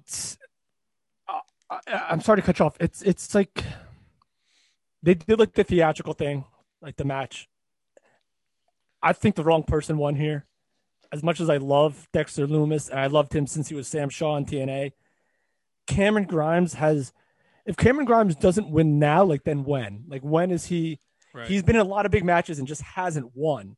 So I'm not that kind of guy that like picks and like critiques. I don't like to be that guy, but like this was the match. Dexter Lumis is like he has the potential to be like that character, that psychopath, that like Bray Wyatt, that, and people are gonna trash me for this, but that Undertaker type character where he's gonna be that guy that doesn't need to necessarily win matches to get his point across, where Cameron Grimes really does need to win a match at some point. Sorry, go ahead, Matt. No, I kind of see where you're going with that. And can I interrupt you guys real quick? Sure. Little did I had to think back. I called a Timothy Thatcher match, and I was like, he was the Evolved champion, and I had to remember which one it was. He defended at a Tier 1 show against Tommaso Ciampa. I called that match 4 years ago. Oh, look at you. In my wheelhouse, baby. That's why. Were we there for that? Yeah, that was at the it was in Brooklyn. It was at Regal was there. Yes. It was at the American Legion. Yeah, I wasn't there for that. I've only went to one Tier 1 show. You and the other guy and Justin Carino was there. Justin Carino did the podcast from there, didn't you? You did a show from there. Yeah, we did a little something, and Regal was there peeking his head out, and he was backstage and everything. Yeah. Good stroll down memory lane. All in Evolved title matches right here. Tony, that's something before WWE brought it on board. That's something you could put on your resume, bro. No one can take that away from you. Kevin's been there for 4 years. That's true. Johnny Gargano regains the North American Championship. Matt doesn't give a shit. No, I don't give a shit. Zero fucks given. Johnny Gargano regains the North American Championship with a little help from the main ghoul, ghost, whatever you want to call Austin Theory. This match was fucking wild. It was great. And I mean, it's to be expected. Gargano, Damian Priest, even Leon Ruff. Awesome match. I don't know if we need to really dive into it. Kevin was the only one that got this pick right. Tony thought Ruff was going to retain. I thought Damian Priest was walking out. But this was only one of two that Kevin got right. Brutal night. And then I thought this match, the main event, was my second favorite match of the night. I think it'll go down as one of the best war games of all time, because every single person served their purpose in this match. And it was done beautifully. The execution was amazing. For all the hate I gave Pat McAfee when he was first involved with Adam Cole, I think he's really come on strong here in the last couple weeks. And this match was just another indication of how well he's adapted to being in the ring. And I think he was the perfect foil for Undisputed Era and Adam Cole. Bringing in Pete Dunne is great if you know the history. With Roddy turning on Pete Dunne a long time ago. So I thought this was great. They gave Lorcan and Birch a nice little rub. They're still the tag team champions. But this match was awesome. So I don't know if there's more for me to say, but Kevin, what'd you think? This was a War Games match. This was your old school War Games match. And this is everything that it needed to be. And Pat McAfee, I don't care what anyone says. I've said it since the first time he cut his heel promo. The guy is good at what he does. If you hate him I don't care. If he does one moonsault a match for the rest of his life, I don't care. The guy is good. He's good. He's a performer first. He's a wrestler second. You want to put wrestler fifth or seventh or eighth or ninth or 10th down the list, that's fine with me. He's not a wrestler. I get that. But he served his purpose. He held his own. He did what he had to do. And like Matt said, everyone else served their purpose. Kyle O'Reilly is a superstar, always has been, always will be. I think every single one of these guys, and we're talking about these guys like they're young, they've been around for goddamn who knows how long. Roddy Strong, Bobby Fish, Kyle O'Reilly could all like literally be independent superstars on their own in NXT, but I'm happy that they're together, because never since the Four Horsemen have I seen a group look more powerful. And listen, I want to see them versus the Hurt Business. That's what I want to see. Undisputed Era versus the Hurt Business. Book it. I don't care. Bring them all up to the main roster and send them back down. It's WWE. Nothing counts anyway. Who gives a shit? Bring them all up and then bring them all back down. Bring the Hurt Business to NXT. Undisputed Era versus Hurt Business. I want to see it. That's it. Would you like to see that match, Tony? Sure. Why not? I love me some Hurt Business. All right. So me and Tony went 3-2 with NXT War Games. Kevin, 2-3. Tony still sits in first place at 150 and 80. I sit in second place at 147 and 83. Kevin is in third place at 145 and 85. Lost some steps. Lost some steps here. So I'd have to go through the calendar and see what's left, but I don't think we have many more pay-per-views left. So I know there's a TLC, there's Wrestle Kingdom, and I think Impact's Hard to Kill. Yeah. Do we have a? We don't have a AEW pay-per-view. Or is that after the? That'll be after the cutoff. Interesting. What about more shows? What about a synergy show? Do we have a synergy show that we can call? I don't think we're gonna start picking synergy shows this. What about Wrestle Pro Alaska? Can we make picks for Wrestle Pro Alaska? I think that'll be after the cutoff date. Yeah, that is April. WWE Network's adding a ton of content. I don't know if you guys are watching, but Broken Skull Sessions with Undertaker was on. And yeah. Taker watched that. Taker told the story how he had lied to Shawn Michaels' face. Yep.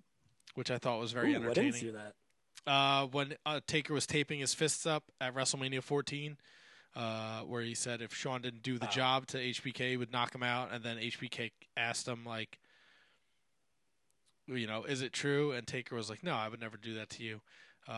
That was like when HBK was a piece of shit, and now he felt bad because HBK is a different person. It's a very fun story. But they're going to have Claymore is going to do Broken Skull Sessions. The Slammy Awards will be on the WWE Network. Oh, yeah, baby. WWE The Day Of, WWE Untold, Goldberg Streak. The 10 best matches of 2020. They're doing a new Superstar Gaming series, whatever that is, and so much more. So the network is rocking and rolling. Tony's making faces. I do want to watch the Keith Lee 24, though. That should be good. Yeah, I heard rave reviews about that yesterday. The latest class of recruitments was announced down at the WWE Performance Center. You will know Alex Zane, Desmond Xavier, and Zachary Wentz, 2/3 of the Rascals. Triple H was asked on the NXT conference call about Trey Miguel last night. And he said he can't talk about that, so we'll see what happens there. AEW? Who knows? It's the AEW or WWE. But this is actually a really good to Sledge's point about how, like you look at the recruits that they've posted in the last like 3 or 4 recruiting classes, not your like typical WWE style guys in the long term, in the old school days. These are young athletic kids that are, I mean, the kids, they've been doing it for a while too, but he was right about that. It's not just about big dude. Oh no, was Logan that said that.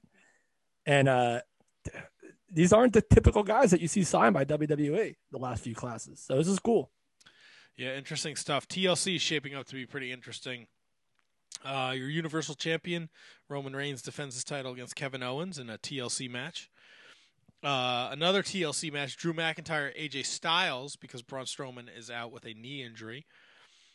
Tony's girl, Sasha Banks, defends her SmackDown Women's Championship against Carmella. The WWE Tag Team Championships are on the line as Shayna Baszler and Nia Jax defend their Women's Tag Team Champions against Asuka and Lana. And Randy... wait, what? Asuka and Lana are a team now? Oh, yeah. I thought Lana was teamed up with Liv Morgan. No, Asuka... Or is that... Asuka, I don't fucking know. I don't watch the fucking shit. No, Liv Morgan's with Ruby Riott. No, they're not together. Liv Morgan. No, they are. They're the Riot Squad again. Again? Really? Yeah. You only live once, or live to riot, or something like that. I'm telling you, Liv Morgan and Ruby Riott are a team again. Ugh. They were on a Survivor Series match together, weren't they? Maybe.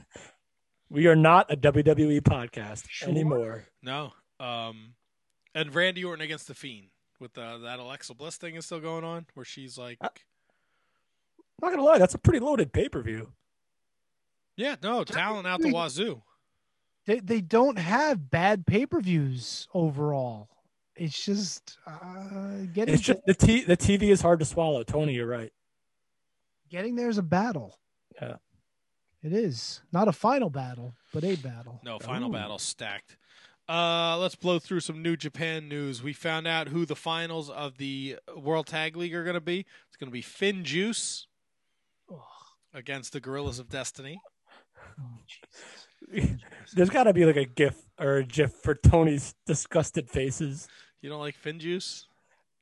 No. Who would like Finn Juice? I don't know. We talked about eating geese tonight. Finn Juice just sounds fucking awful. And you talked about grog last week. Grog is good. Grog is the only drink served at T-Donk's Bar and Grill, just so you know. Go. Good food. Thanks, and grog. Grog. Your final that was good, Kevin. Of the best. Matt walked over it, but I thought it was good. No, I didn't hear it. I'm sorry. He said, "Thanks be to grog." There you go. I'll take a side of gruel with that. Your finals. I don't fucking know. I will gruel you. Jimmy King. Jimmy King is one of our biggest supporters on Twitter. Well, what's up? Can we give a shout out to Jimmy King? He's the fucking, the king rules. He loves our shit. He bought a t-shirt from us and everything. I love the king. Who doesn't? The king rules, baby. Shout out to the king. Jimmy the King on Twitter. Come on, Headbang Club. El Desperado and Hiromu are your finals of the best of the Super Junior. Hiromu's going to win. I hope so. And then they announced the final card for best of the Super Juniors and the World Tag League, which takes place December 11th. Looks like they're setting up Shingo and Jeff Cobb for the Never Openweight Championship, so that'll be fun. Ring of Honor, we talked to Sledge about a bunch of stuff, but Final Battle's looking fucking banging. We're going to pick Final Battle. Yes! Yay! Roosh defends his championship against Brody King. Brody King also pinned Kenta in 8-man tag match on New Japan Strong, and he wants the briefcase for the U.S. title. Oh, so, yeah. Keep your eyes on that. The pure champion, John Gresham, defends against Flippy Doo. Jay Lethal and John Gresham defend their tag titles against Mark Briscoe and PCO. I saw the video of the Briscoes getting into it. Like, I got to move on. You got business. I got business. Yeah, Chicken's mad, bro. Chicken wants his tag team title shot. And Jay's off playing fucking pee-pee touch with EC3. Oh, easy. That's I got to start watching Ring of Honor again. Why, is he pee-pee touching? Yeah. No, to see Chicken. What is this Chicken? It's Mark Briscoe. That's his nickname, Chicken. Oh, all right. Matt Taven and Mike Bennett take on Vincent and Bateman. The ROH 6-man tag team championships are on the line as Bendito, Flamita, and Ray Horus defend against Shane Taylor and the Soldiers of Savagery. Horus Hogan. Tony Deppen takes on Dak Draper, takes on LSG, takes on Josh Woods. The winner of this match will challenge Dragon Lee for the Ring of Honor TV title later in the night. And Jay Briscoe against EC3. So this is a fucking loaded show, and that's happening December 18th. I'm excited for that. And we'll pick those picks next week. Great. Baby. Impact has... Tony, you're winning, Tony. He hates picks. I still hate the picks, Kevin. Impact has Final Resolution this Saturday night. New Japan World has the Super J Cup in the United States also Saturday night with Chris Bay, El Phantasmo. It's a fucking stack lineup, so check that out. This week on Knockout, Kevin's buddy, his best friend, Brian Myers, takes on TJP. Josh Alexander takes on Chris Sabin. Eric Young takes on Cody Deaner, and Kenny Omega will be in the house. Yeah. Davey Boy Smith Jr., he's done with MLW. He lost to Low Key in the Opera Cup match. Tony, any comments? Good match. Very good match. If you remember, that was the second round match. Same combatants last year in the Opera Cup where Davey Boy Smith actually worked in where he was locked into some key lock and he rolled through and reversed it, and he got a pinfall on Low Ki. And this year they played off the same finish where Low Ki had him trapped and Davey Boy went to roll forward and Low Ki just rolled through with it and he got the victory. Excellent match. I think it was about 25 minutes too. It was a great match. Yeah, and that sets up your semifinals for next week. Oh, of course, ACH was successful against Laredo Kid. Another good match. Another good match. Good to see ACH feeling it again. He was doing his little dance in the ring and stuff.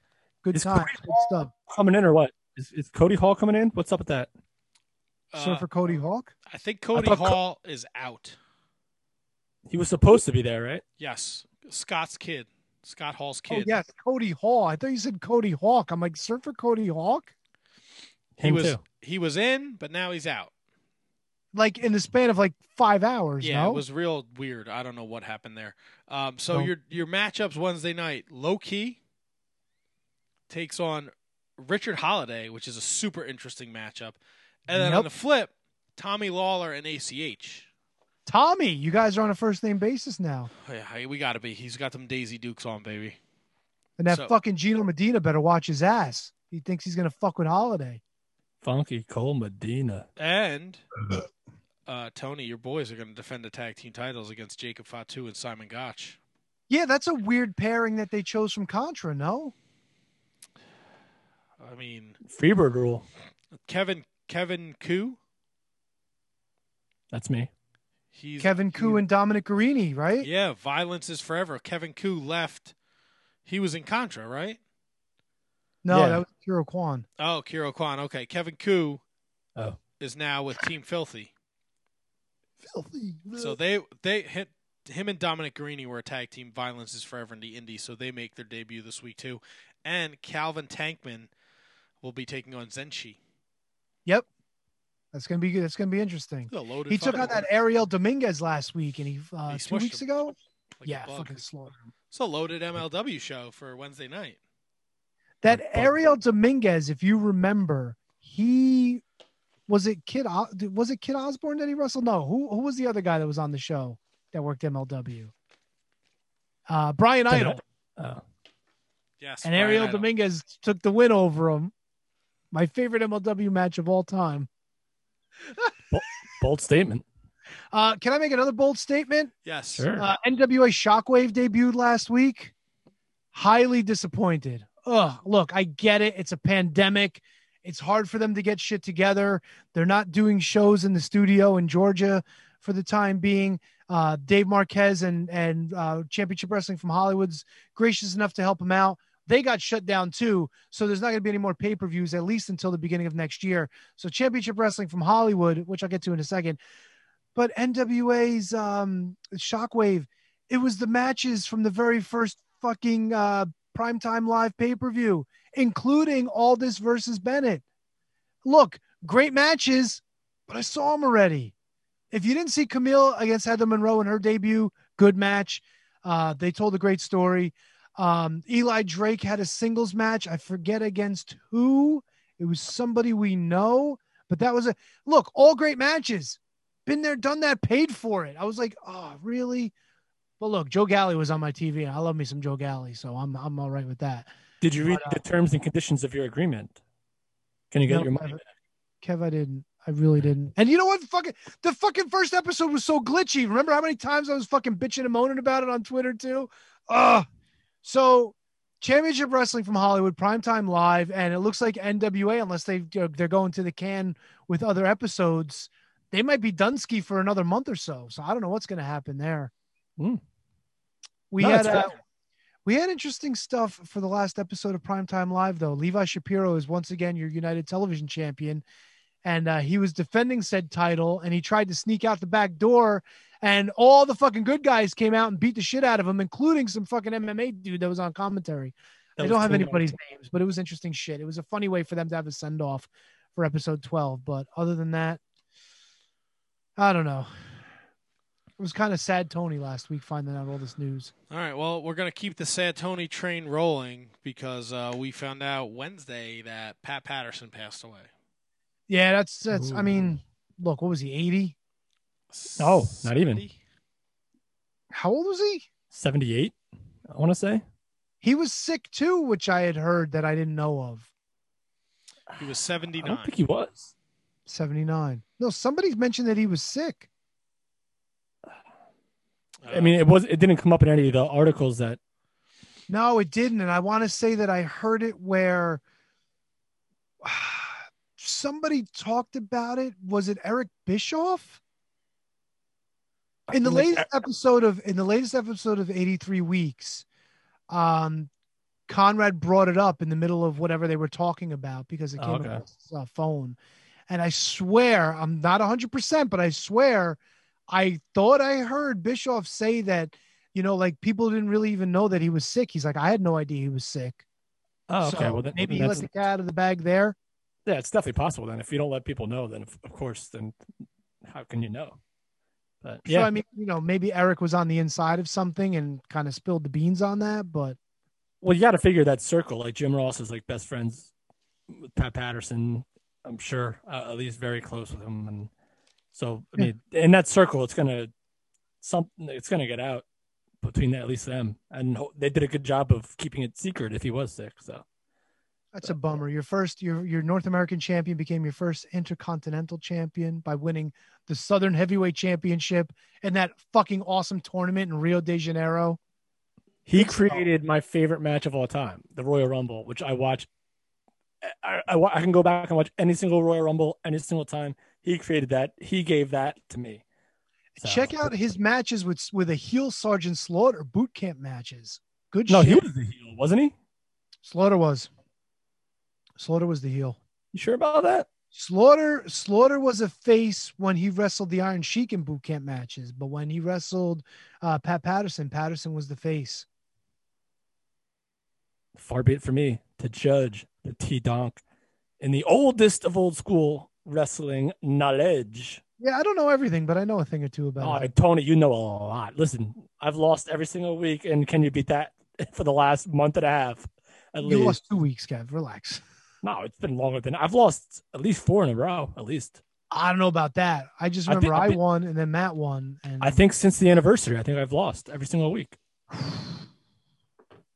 Pretty sure. Beats me. Because I'm disgusted with myself about it. Disgusted. We are approaching 10 o'clock. Do we have anything else we want to talk about this evening? Are we not going to play games? No, we're not. Fuck that. Playing games. We had a pretty loaded show, so I'm going to lean towards the no. I can tell you this.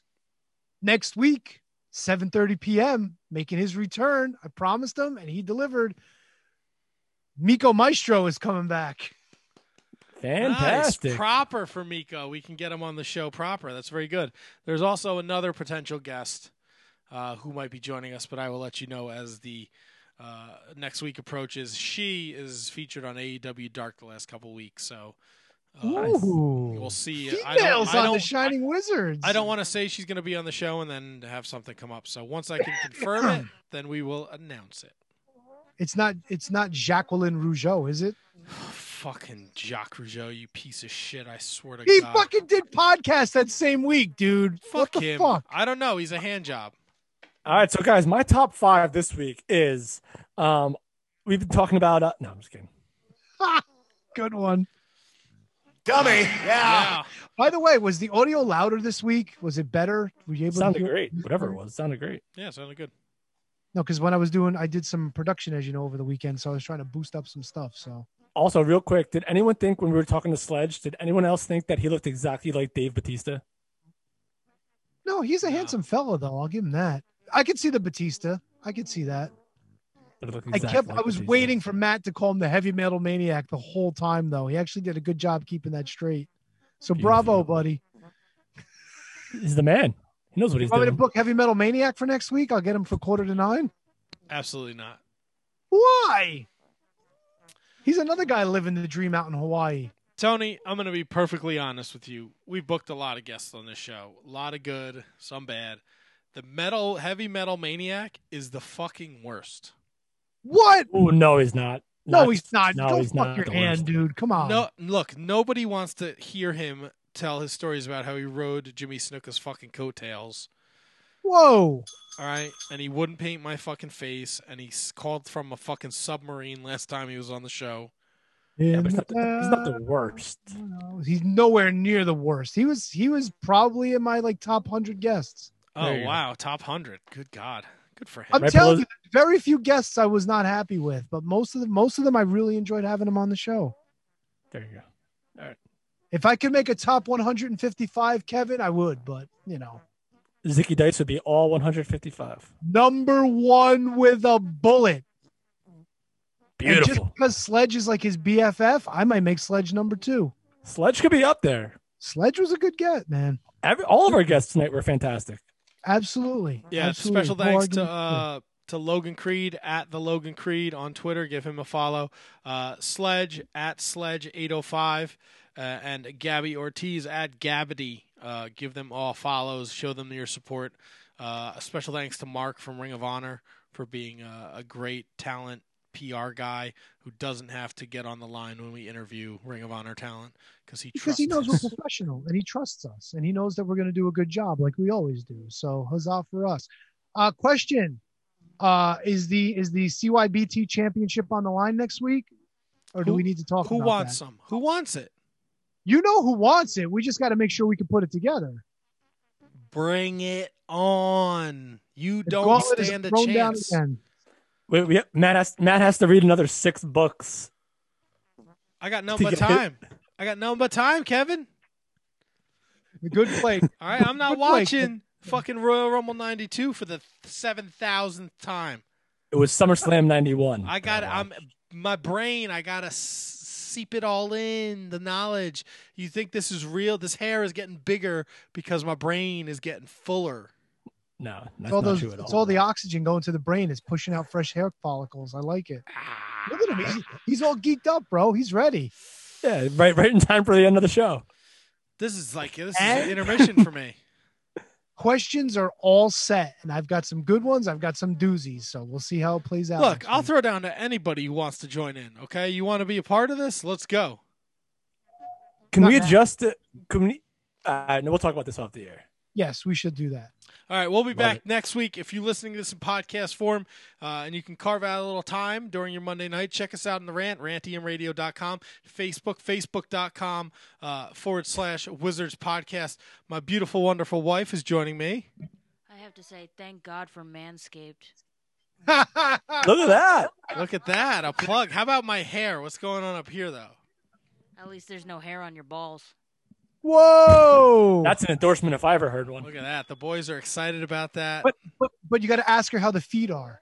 How are my feet? No funk. Did you get that? No, what she said? Fun. Did she say no fun? No funk.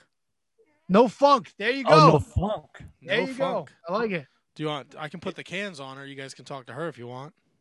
No, it's okay. Oh, she just gave you her own cans. Got the cans right there, bro. It's exactly what she said, Tony. She shed. Fucking Nelly. God damn it. We went the whole show, the whole episode without that happening. We almost made it. You got your wife's jug movement, so that was good. Again, if you're listening to this in podcast form, carve out a little spot Monday night, facebook.com / Wizards Podcast, rantemradio.com to listen live. You can watch us interact with our guests at Wizards Podcast across all social media forms. Please be following. And if you listen to us live, thank you. Enjoy the rest of your Monday night. Podcast form, we'll see you next week. Make sure you rate, review, subscribe, wherever you're listening. Like. Thumbs up. And Matt, maybe a little bonus show ski tomorrow night. We'll see. Ooh, teaser. We'll see. We'll be back next week with the Miko. Who was his name? Miko's Makamakaba? Miro. Yes, Miko's Nikos. Tony, you going to help him with his audio so we don't have any issues like last time? He said his computer microphone is shot, but his phone is ready to go. All right. So are we going to get the picture and phone? No, we're going to get picture on the phone. He'll do the video on the phone. Oh, yeah. We're going to have and we do no time constraints for Miko next week. I might just book Duke the Dumpster just to bump him anyway. Wow, you're horrible. Beautiful. Can we end this? It's 10:03. Yeah, let's go. Yes, we'll be back next week. See you later, you freaks. Good night, guys.